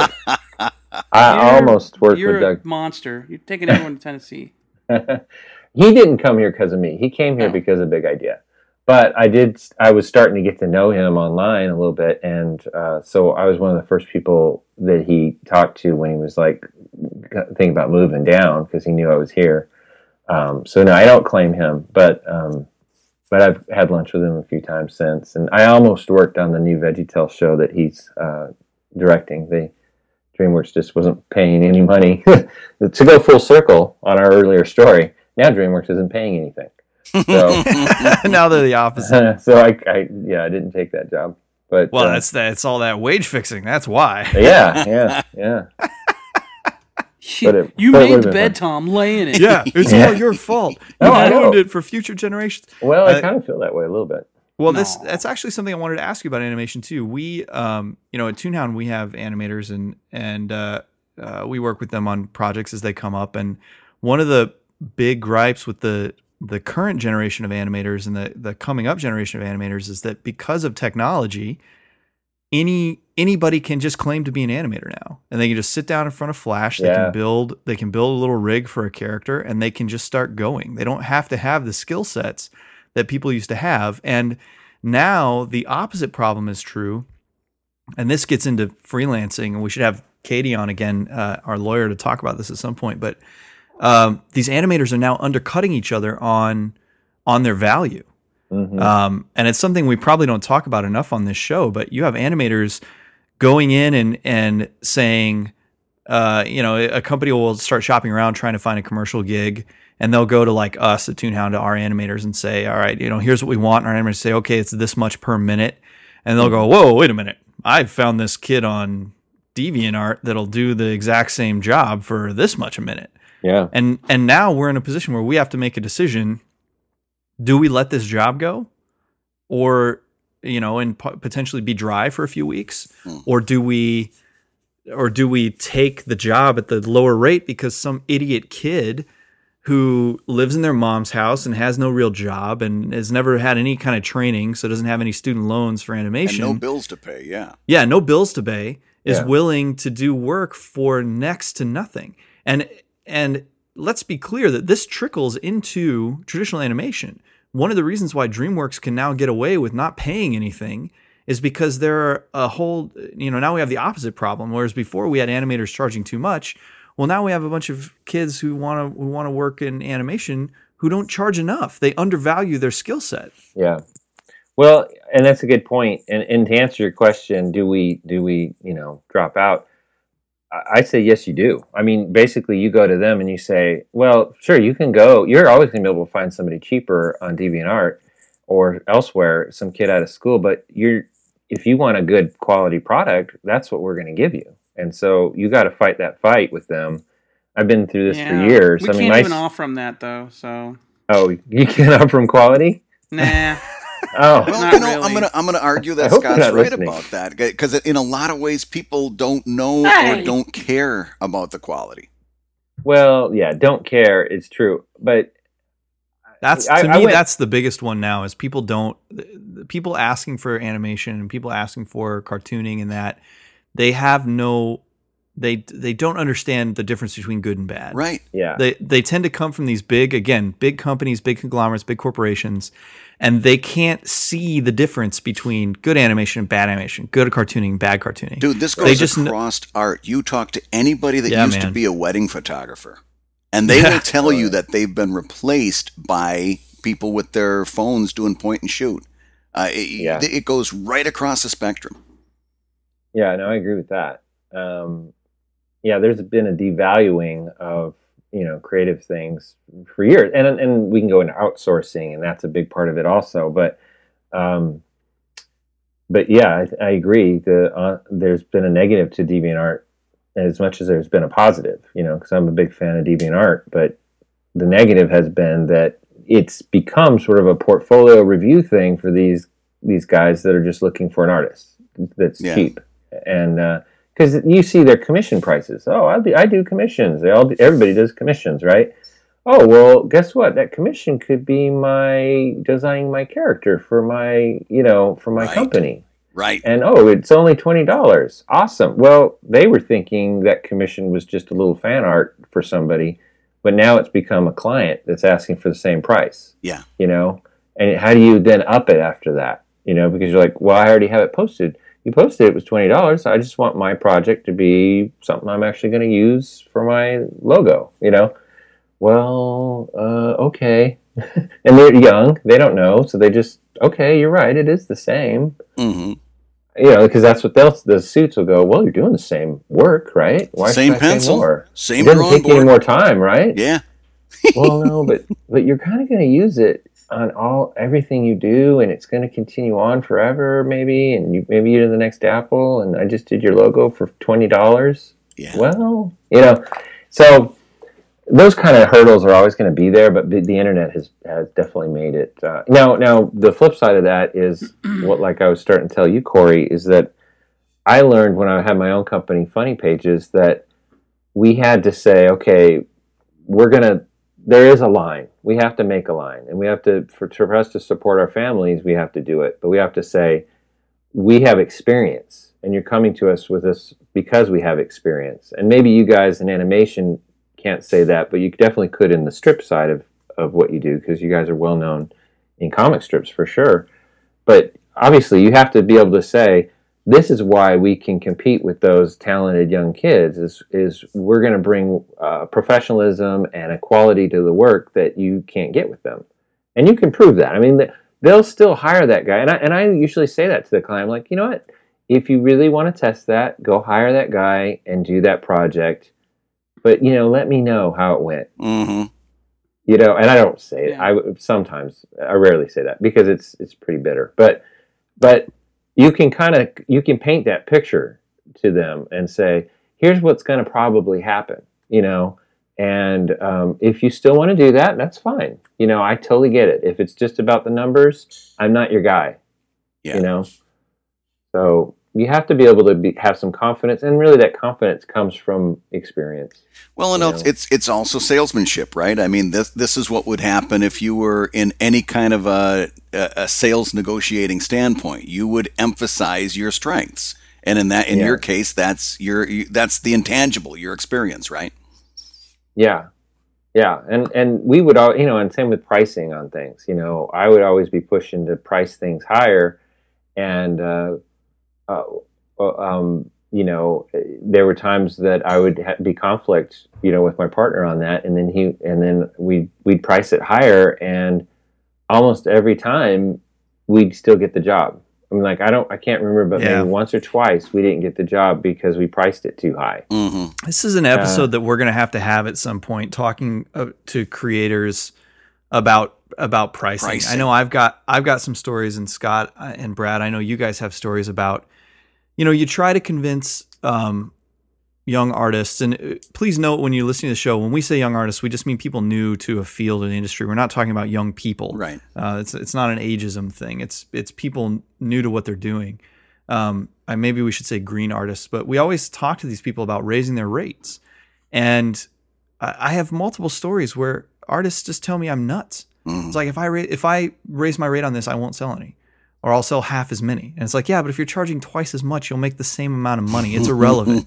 like you don't and they never they never believe me and inevitably will convince somebody to bring their rates up and then they'll you know and then they'll see the light and th- and it's good for everyone in the industry and uh, it's a it's such a balancing act right because the fear is that you'll get into the situation that like you guys you animators were in tom back in the days where people are just jacking their rates through the roof.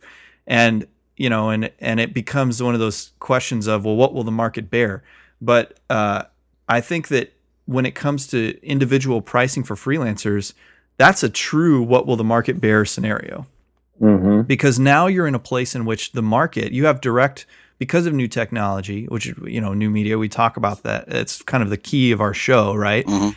because of this this new technology you have a direct line to your market. And now we're in a situation where you go here's my price. What will you pay? As opposed to a studio or an executive being the one issuing the payment. And you know and we talk about it a lot follow the dollar. Keep in mind that these guys uh, uh, big companies they don't care. They can fail. They can afford to fail. And in some scenarios it's good for them to fail Mm. and they don't they don't mind going bankrupt they don't mind crushing their company particularly the guys cutting the checks because they're always safe always the people making those decisions are always always safe Yeah. I don't Um, know how you guys do it. I I toyed with the idea of animating PvP for a very short period of time, and um, uh, Robert Kirkman hooked me up with his guy at Circle of Confusion, and um, They're an agency in Hollywood, if anybody's uh, unfamiliar. you've probably seen their name on The Walking Dead, that super successful thing. Yeah. Um, He's done but right. but um i mean he would pitch things and we would we would sit and talk like i remember at san diego one year i i left the booth to go talk to some guys from nelvana and learned learning things as I, as I go where you'd sit down they'd talk to you they really want to make pvp like a like a um, I don't know, 10 episode animated sitcom. Try it on the web first Yeah. then put it on TV. And um, like at one point, Nelvana was talking to us, and I wanted to bring um, Chris on to write with me, and they said, "Well, we can't because in Canada you can only have a certain percentage of people that are American working on it, and you're it." um, and then that, nothing ever came of it. But at one point, Sony wanted to put it on Crackle, and it was X amount of. I think it was like was going to end up being maybe 11,000 an episode with a built-in $20,000 option if it went to TV. And I didn't Sold. any of that. Really? Sold. You know how many guys would take that deal? Well, how long? some- How long are these? They're only a couple minutes long, correct? They're only a couple minutes long, yeah. 7 Yeah. maybe 7 minutes, yeah. I mean, it's not great, but what I'm saying is, there's a, there's a long line of people that would take that deal. Right. So I went to my friends who work in the business and they said, "Well, don't mention me because it can get hairy." But that's a crap deal, and keep in mind that Crackle is really difficult to work with, and it's going to be a lot of work, and they're going to make a lot of changes. Well, and what uh, go back to what year this was too, because remember there was a thousand eight, seven, six or seven. No, So this is so you you were at the tail end of the the I just met. I just started to get to know Will, so it was when Acquisitions Incorporated first started. so you're at the tail end of of the prices going through the roof on animation. So now you you were coming right in when all the studios were slashing what they would pay. So yeah, it would make sense for an animator to say to you that's a terrible deal because they Yeah. just came off of 5 years of Yeah, good point. Well, it, what they Yeah. weren't animators; they were just people that had worked with Sony and stuff. And Ah, one yeah. person had just actually had a a web series. We're dealing with Crackle, and it was bad. But anyway, not that it was bad to do it, but just the the price should be better. And this built-in TV option is just a way for them to get a cheap TV option, and that should be higher. And tell your guy to negotiate. And I went back, and he was basically, "Are you out of your mind? like you're gonna, you should accept this right now. We're not gonna negotiate this." And I said, "Well, I have friends telling me this is this is bad." He's like, "Well, who are your friends?" And I'm like, uh, "Well, I don't want to say. They asked me not to say." And he's like, "Well, we're not going to listen to them." And I said, "Well, I'm out. I don't want to do it."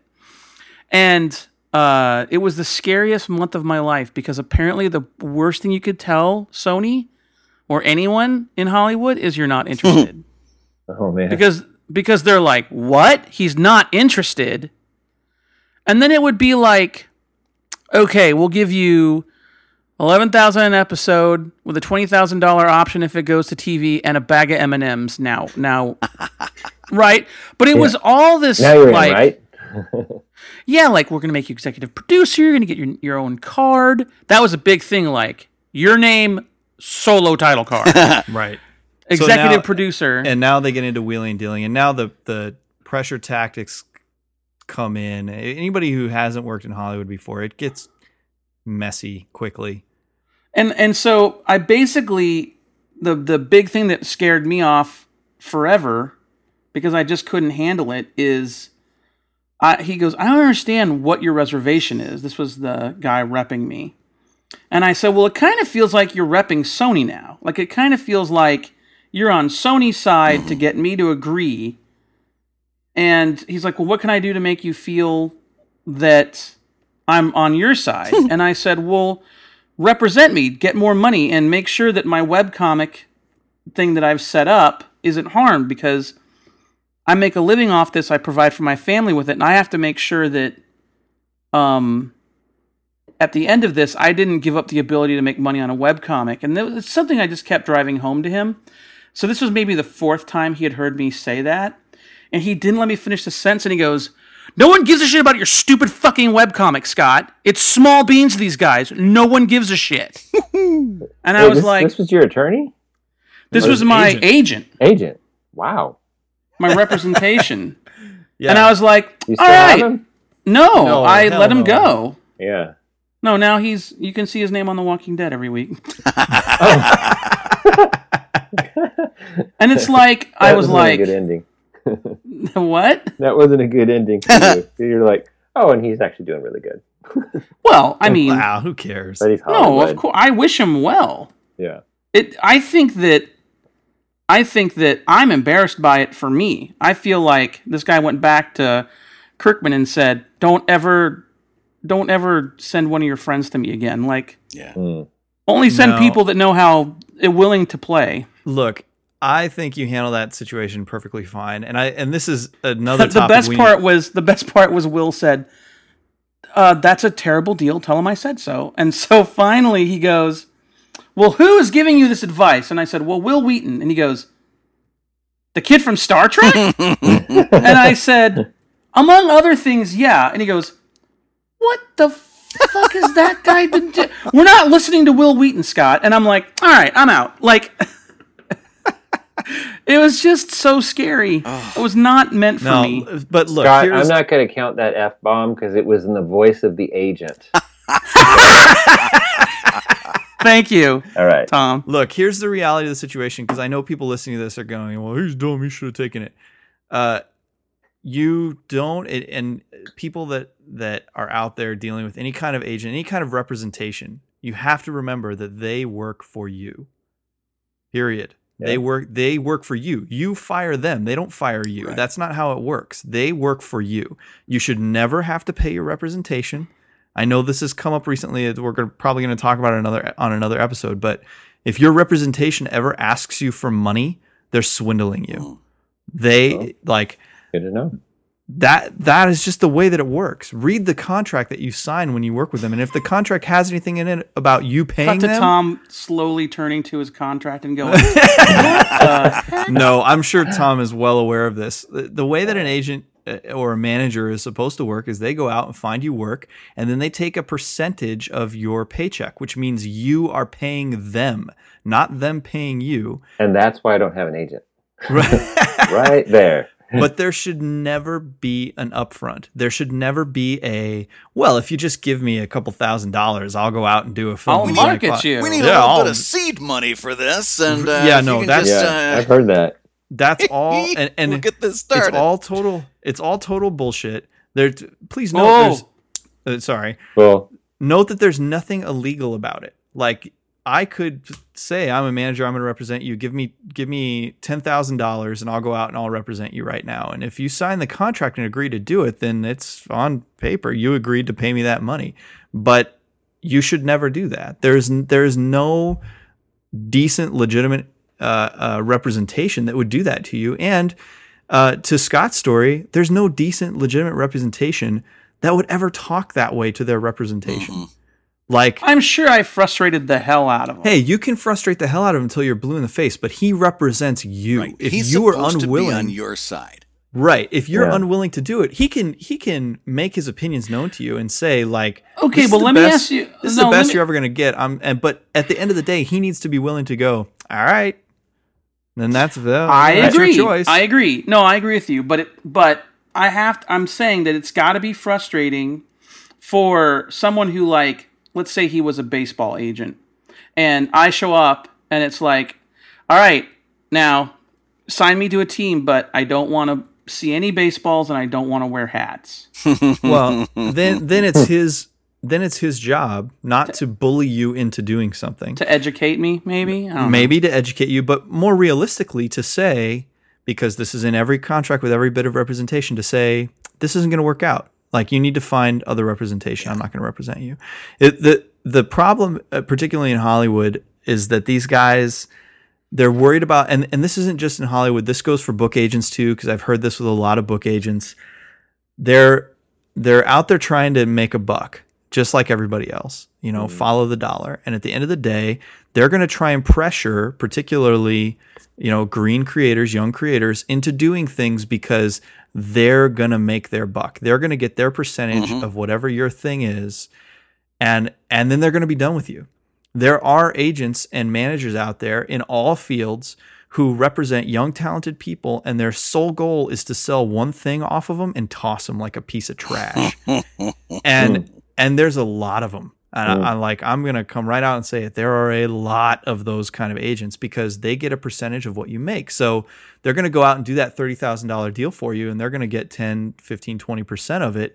And at that point, it's like they're gonna wipe their hands and go, "Well, all right, I got my taste. I'm done with you. Uh, move on to the and next young gonna kid." and they're gonna do that the whole time that they tell you if you turn this thing around, if you deliver on this thing, it's gonna open the door up. They're, the the, the Sure. company's gonna see that you can produce, and you're gonna have all you're gonna have all kinds of jobs laid out at your feet if you just pull this one thing off, and then you're gonna find out five years later that nothing's happened, and not only That did nothing happen, but that same agent found somebody else to do a different book that was the same thing that was in your genre and he did Sure. it so bad they came to you to fucking try to put it together in two weeks Whoa. and put it and and and then you're going to be one. standing there saying wait a minute i thought you were my agent but yeah, exactly. Well, it's, uh, Not- Brad, it sounds like you have some experience that with may have Yeah. been a I'm gonna story let that, that one i go too heard because you had a level from of someone passion. else i'm getting dispensation from Fit the tom level of passion. Yeah.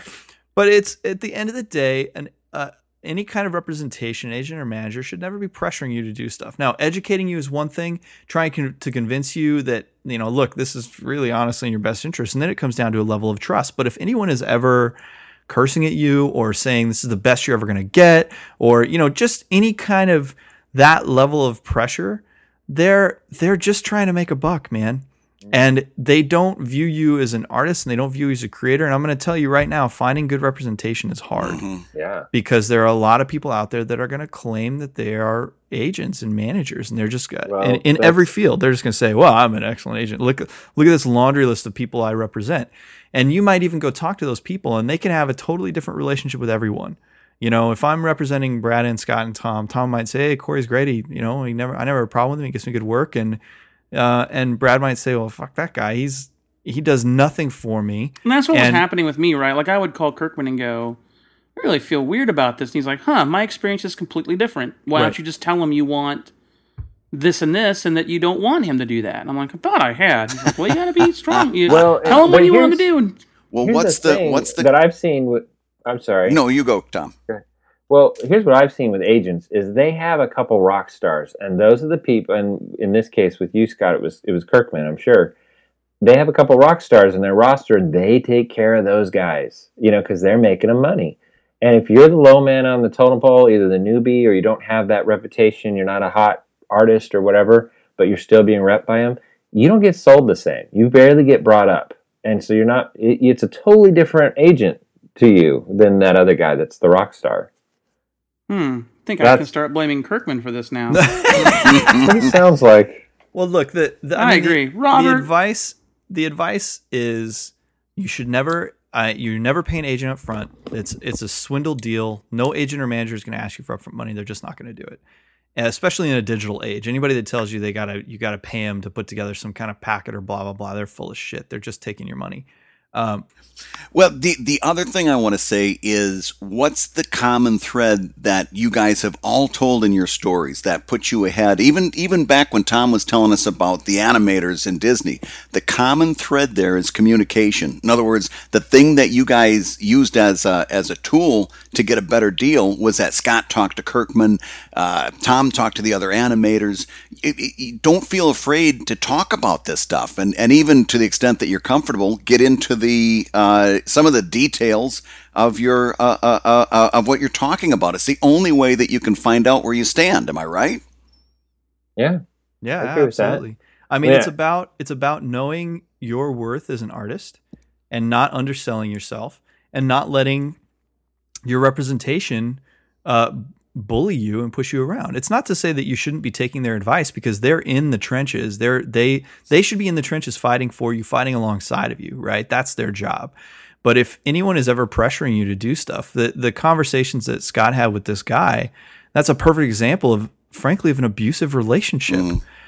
Like it's Scott's choice to turn down that work, and it didn't the, get that way until and and it's the manager's choice to say I'm not going to represent you because you're not, you know, you're not willing to play ball on this, this, this, and this. I mean, that's that's fine. That's a perfectly civil scenario in which if an agent says, "Look, I'm not going to get," there's there's not anything better than this. I'm He, sorry. could, he could he could honestly say, "Well, look, I I've been down this road, and you're not using me as an agent because you're not listening to my my two cents on this, and so uh, therefore I don't want to work with you anymore." Right? right. But it's Scott's job. He to, could have also said, and I, I mean, I kind of got the impression, but he could have just said, "Look, I'm doing this to you as a favor to Robert, and this is as good as you're gonna get.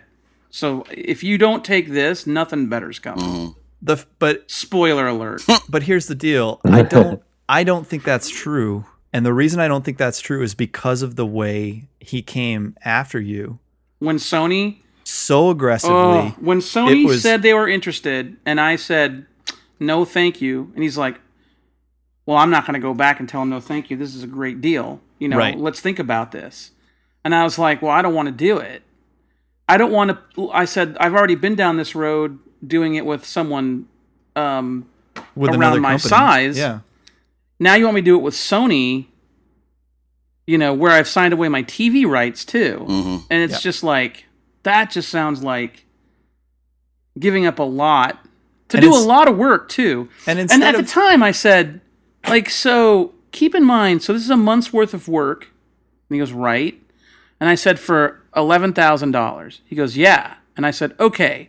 What if I told you that right now I have advertising guys that make me that much, boy, at the time, whew, hmm. make me that hmm. much money with one ad buy, and I don't have to do anything. The ad just runs. And the Why golden, would day- I- the golden days of advertising. I advertising. know. that sounds beautiful.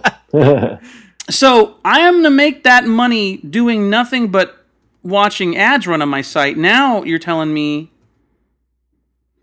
like it's there's a disparity here that I don't quite understand. And a- a good agent would have tried to work it out for you and would have politely declined Sony and looked for another buyer. A bad Mhm. agent is going to start pressuring you to take the deal because they want their cut. I mean that ultimately that's what it comes down to. You you did the Okay, right thing. You valued yourself. I don't want to say bad agent. I don't want to disparage anybody okay, well, but but because I'm, I've already said who it was. did you? I don't remember. Oh, I mean, yeah, it's not hard to figure out. But the the Right. point is, it, it that just that relationship. I mean, it doesn't mean he's a bad agent, but that relationship between the two of you clearly wasn't working. The appropriate thing to do is to end that relationship and go find new representation. And there's nothing wrong with I, that. And that is where I knew I had done the wrong thing because uh, I actually went to Robert Koo for advice, and he's like, said what you said. This is a bad relationship. Leave. yeah, Just send him an email and say, "Thank you for your time. I don't think we work well together. I want to. I'm going to go find representation elsewhere." And his response was uh, a line of question marks. really? Yeah. Wow. again, uh, emotional manipulation. and not. I, I'm sorry. It, This- it was really rough. I was away from home. I was visiting Seattle. So I had to go back to an empty hotel room and just sit on the bed in the fetal position. Or lay on the bed in the fetal position and be like, oh, what did I do? well, you know the problem there is this guy went into that deal thinking I'm I'm doing this guy a favor. Yeah. You know, I'm a big Hollywood player. no. I'm gonna I'm gonna set him up with this great deal. He doesn't even deserve it. You know, I mean, so he's that's why he he was blown away that one you turned down the deal, and then blown away too that you turned him down because he's like, what the. You gotta and in the in this agent's and agency's defense, this was happening at a time when Scott, you were in the thick of new media happening. I mean, well, not only it. that, but like everyone that I knew in comics at the time uh, was doing a single issue of anything. Mm. to try and sell it. Because if there's a single issue of it out, then their agent can take it and say, "Look at this comic." And comics are being turned into movies like crazy right now. Mhm. And I mean, it was. Um, so- speaking of Scott Sava, he used to talk to us about. He used to talk to me about this Oh, too, yeah. which is they would they don't like doing that I mean, because from a comic industry standpoint, it's unfair to the retailers and the fans to say, "I got a brand new series coming out," and then your your intention is there only to be one issue because you're trying to pitch it. But but literally, what would happen is they would go to pitch something and they would say, "Is this a comic book?" And you'd say, "Well, no." And they would say, "Come back when it's a comic book." Like it needs a graphic novel. Is this a graphic novel? Yeah. Yeah, I've To heard support that. it. Yep. yeah, Um, so you know, Cho did it. Cho created a single issue called Zombie King to pitch it as a movie. hmm So I mean, that was happening a lot at the time. and that's died off quite a little bit, but it was it was also a time when you were in the thick of new media. I mean, it's like the this agent in this agency couldn't understand the concept of you selling uh, f- fake space, fake advertising. In a, I mean, they're used to somebody selling advertising in TV, right, or or like some kind of physical medium. You're talking about selling uh, like digital space to a digital to a digital company for a digital image for the same rate that they're asking you to do a full month of work on. You did an excellent job of of valuing yourself. The the, uh, No, the it's easy to err on the side of caution. hmm Right. The agency probably, and I think now, if this all happened today, it would be a totally different scenario because I think that uh, the that Hollywood has really come around to understanding. I mean, you have big players in the digital game now.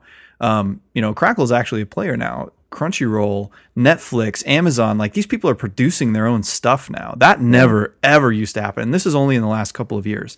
I think if if you were able to take that scenario and put it today, it would be a much different scenario. You would get you would be offered a, a different amount of money from Sony and Probably. Yeah. and the agency would they would balk at the idea of that previous offer. Mhm. Um, and it's not I don't know- because I don't it's that. not because the prices have changed that much. It's because the understanding has changed. The understanding of the technology, the of value it. of it. yeah, the value of the technology has changed dramatically. So you know the the a, a big corporation like Sony. Um, and even a small division at a big corporation like Sony is going to be more willing to make you a, a, a realistic and reasonable offer. At the time, the people making the offer and running the stuff probably just didn't understand. Like it just did not make any sense to them. Yeah. It was all yeah. still new. Yeah, yeah. And the irony is, is that now there's a you know a webcomic guy is a dime a dozen on the internet, right? There's millions of them, and and same with YouTube y- people. Mhm. Uh, but the the other the flip side of that is that how many of them are not any good? You know that that Hollywood wouldn't want to produce. Right. So them finding a, a diamond in the rough, I guess you could say, uh, back then. Um, now you're you know you've been doing it for a long amount of time. Everybody knows you. Obviously, you, your value was there back then, and it, and it's even stronger now. So Well, possibly, but I mean, I've I've kind of found the opposite is true. Is the market continues to get flooded with creators, some of whom are very talented and some uh, of whom are not. The I feel like the quality level is is dropping. The bar is actually lowering, and companies are able to get. Uh, this is kind of back to what we were talking about earlier. People undervaluing themselves and not charging enough. The the rates are coming down for everyone across the board. We've seen it at Toonhound. Brad, I know you've seen it. Tom, I'm sure you've seen it in animation. Like all of our all, all of our prices are are dropping, hmm and that's dangerous for entertainment as an industry. Um, you know, we have to make sure that we do a really good job of of valuing ourselves, and that we, as creators, that we strive to make the best work possible. I mean, just just shitting out some work and throwing it up on DeviantArt is no good. You got to take the time and the energy to make something quality. And speaking Well, of speaking of uh, doing quality work and and web comics, we would be remiss if we didn't talk about a relative newcomer to our ranks, uh, Tom's webcomic. What started September 2012? Am I am I guessing that right, Tom? I think so. and it yeah. is outnumberedcomic.com, and it is tremendous. Oh, bless you, Brandon. I had a little tear. Sorry. No, it's it's it's charming. It's well done. There was one that came across my Facebook feed where the it's it's a it's a man and a woman and three or four daughters. And the one really, really beautifully done that I saw recently was the daughter was looking in the mirror and she's saying, "Oh, I feel fat." And the mom comes up and says, "No, stop. You are you are beautiful just the way you are, and, and you're wonderful. You're at the apex of your life, and it only gets worse from here." And then both women walk away with these hangdog looks on their face because they both realize this is as good as it gets, you know. And one is one is at that point, and one is past that point. It's just you summed so much up with four panels. It, it was really kind of wonderful to study. That's cool. Thank you. I, it was one of my favorites because I it's so easy to kill a strip and have him say something at the end, you know, Yeah, you know, and yeah. over explain it or whatever. And you had I the was kinda proud of confidence just to myself let that, that I- I- hang. I pulled that pulled away from that. Yeah. Um, but uh, yeah, the strip is you know loosely autobiographical about my family because I, I have four daughters Mhm. and uh, two, the youngest two are twins, and uh, literally today's their birthday. They just turned thirteen. nice. Um, by the time this comes out, they'll be what a week or two older. But uh, and then uh, and then of course a wife. So yeah, I'm living in the world of, of women every day and romantic comedies and and uh, and and drama. Frozen. I, I like to tell people, you know, I'm just thrilled at the end of the yeah, and Frozen. I'm I'm thrilled at the end of the day if I can say nobody cried today. You know? Because somebody cries every day, and it's usually me. Ba-dum-bum. Well, Tom, thank you so much for coming on the show and talking to us. I mean, really, uh, well, we covered a lot of ground here. I, it's been a treat. I know I've had a blast. Um, I did too. Thanks, guys. Meh. well, look, uh, Oh, Tom told me I stir the pot, so now I got to do it. You are You, a pot uh, stirrer. I've, I've listened to all your guys' podcasts. Let me just give you a compliment real quick, guys. I love this podcast. I've listened to them all. You guys are doing a great job. Corey, I actually love the business stuff that you bring up. I'm probably Oh, thank you very much. I may be rare in that, but I, I'm entrepreneurial, so I love hearing all that. Um, and you know, all you guys, Brad's laugh, of course. uh, you know, and then Scott's negativity. You know, it's all Oh, wonderful. You guys on. mix Bless really you. well. now he's just now he's just poking you. I'm poking. I'm poking. So Um, the the one agreement we had with you coming on this show Mm. because you did you did uh, give us a hard time about our uh, explicit language. The the agreement was that we would have you on the show if you would if you would uh, give us some explicit language. Oh, that's What? right. And I and I'm happy to to beep it out and post. I have never ever. We didn't talk about this. When did we? Let me find. about this? I'll find the email. Uh, What? Yes. this Oh, really? episode will never see the light of day. Just No. just one, one f bomb. Yeah. Oh, I'm No. like a- Yes. I'm like a monk. You know, you can tell my kids, I, I just don't do it. I, you know, it's been a lifelong thing, and I, I just don't cuss. You- I, I can't do it. man. Never? Like you can't. hit your thumb with the hammer, you don't let loose with the. Like, you- what, do, what do you say when you hit your thumb with the hammer? I, I, I guess, you know, but I just, I don't. I go. Golly. You For crying out loud. I'm like super corny. I, I admit it. I admit it. You are I, Disney. I'll go. I'll go. You know? No. it's it's important to it's important to note uh, and if you're listening to this right now you will have noticed it but that entire phraseology everything that you just said i'm going to put beeps and honks and, and car horns and stuff I was gonna say that. I was gonna say, just beep that out. It'll sound like I said, I said it. we should just do a whole edit where we randomly, inappropriately beep just innocent words. everything tom has said to make Tom sound, poor Tom sound filthy. I love that. I support it wholeheartedly. all right well thank you uh, thank you again um, you can check out i mean where where should we send people tom outnumberedcomic.com obviously is there anywhere else you want people to see your work Uh, yeah, and, and and the Facebook page, Bancroft Brothers, is a great place to kind of know what's going on with both me and my brother, Mhm. and uh, who I didn't talk about much, but he's he's doing stuff. And then um, uh, I'm on DeviantArt too. Um, And you've got a And- Patreon page, don't you? oh, and I'm on Patreon. Thank you. Yes, uh, I have a Patreon page that helps support Outnumbered, um, but then also other stuff. And I'm about to go into other stuff, and so I might throw that into like I'm actually in talks to do a feature film, and it would be live action with 2D animation. And if that goes, you know, it'd be an indie thing, and I, and I might add that to my Patreon thing to kind of get people to start, you know, getting behind that. And there Mhm. might be a, you know, And if you're if you're interested in animation, learning animation, um, Tom is author of several books about uh, uh, about character and character design. I even think you've got you've got one with Glenn Keane, yeah. The He does the introduction of my first book, Creating Characters with Personality. And my second book is Character Mentor, kind of takes it from there. First book is about basically if you're starting with a, a blank piece of paper and you want to learn how to create your own character. And that's kind of what that one's all about. It, ta- it talks about the basics. Second book is Character Mentor, and it's really about now that you have a character, what do you do with it? You know, it's about expressions and posing and things like that. And I touched on some of that in the first book, but I really go into it more detail in the second book. So they work well together. Um, and then also I have uh, taughtbyapro.com. Mhm. And taughtbyapro.com is my uh, art instruction school with an, a partner. And um, we do online, uh, and it's basically, it's web-based or video-based. So um, you can watch these videos from top pros. I, I do a few. I do about five or six of them. My brother's done a couple on animation principles. John Pomeroy, um, who's a helped start the, the Bluth studio and did Space Ace and all those kind of movies. Uh, he's on there doing stuff, and we're about to add new ones. We have comic strip guys like Michael Jantze and Scoon, uh, Soon Scott, right? What? Pause. I'd love to. Yes. Well, we'd love to have you, man. Ah, yeah. I mean, can you? Do you want my negativity? You would be negative. You wouldn't be. Yeah. Of course, You're I wouldn't be negative because I'm not a negative person. You're Stop not. it. You're not. You're not at all. I'm a little bit.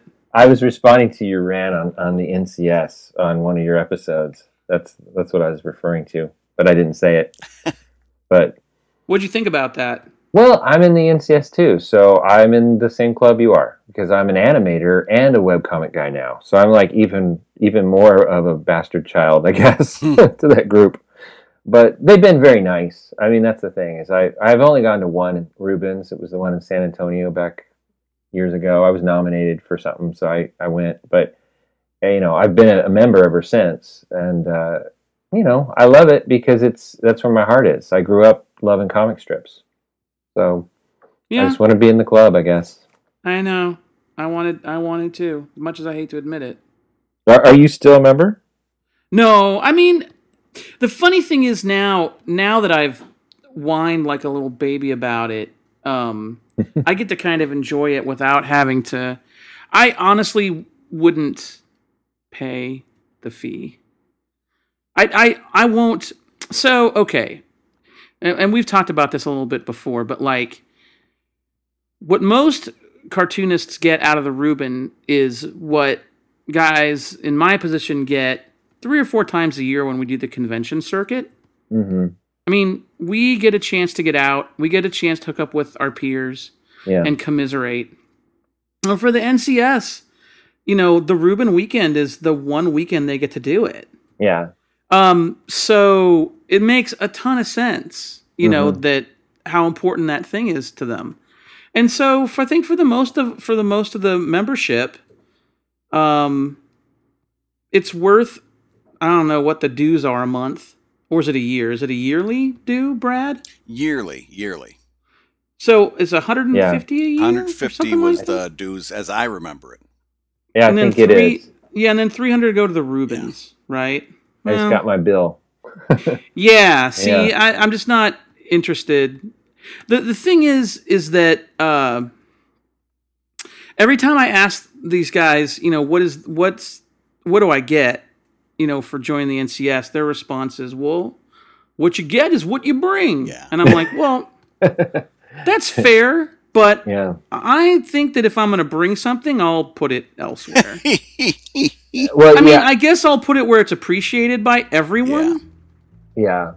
I You know, don't need. They're I not very need- welcoming to new people either, which is crazy because that sales pitch is kind of the sales pitch I got. Was well, Right. we can't really answer that question. Uh, although they didn't say it like that, but it was kind of like you get to go to the Reubens every year, and that was kind of it. Mm. You know? Yeah, which I understand why that's important. I know that um, the year that Jon Rosenberg won uh, the Reuben for the first Reuben for best online comic, he joined the NCS, right? And now he's at their annual meeting at the end of the Reubens, and some old dude stands up and says, "Any cartoonist that uses a Cintiq should pay twice the fees Yeah. because they're wrecking the industry." And it's like, all right, like I don't know that I need to contribute to to that. Yeah. Um, but I mean, and then, and then it's like the the response is, well, but if you come in, we need guys like you to come in and change it. And I'm like, well, if I'm gonna come in and change it, then I might as well just start my own club. Right. And I Oh. can, I can, you know what How I much are your dues? A little cheaper? There's, you, you're in it, buddy. Congrats. Oh, it was free. I love it it. was free, free of charge. You're in the club. You you Oh. got the gig. I want to be a lifetime member of this club. It's You're free. in it. Yeah. Awesome.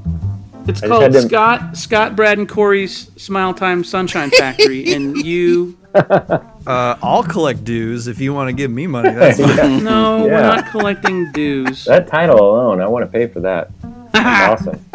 If I get a button Anyway. or a T-shirt, I'm Button, in. definitely a button. Well, you you know you get what you bring. So Well, I- there I you mean- go. I'll make that T-shirt then.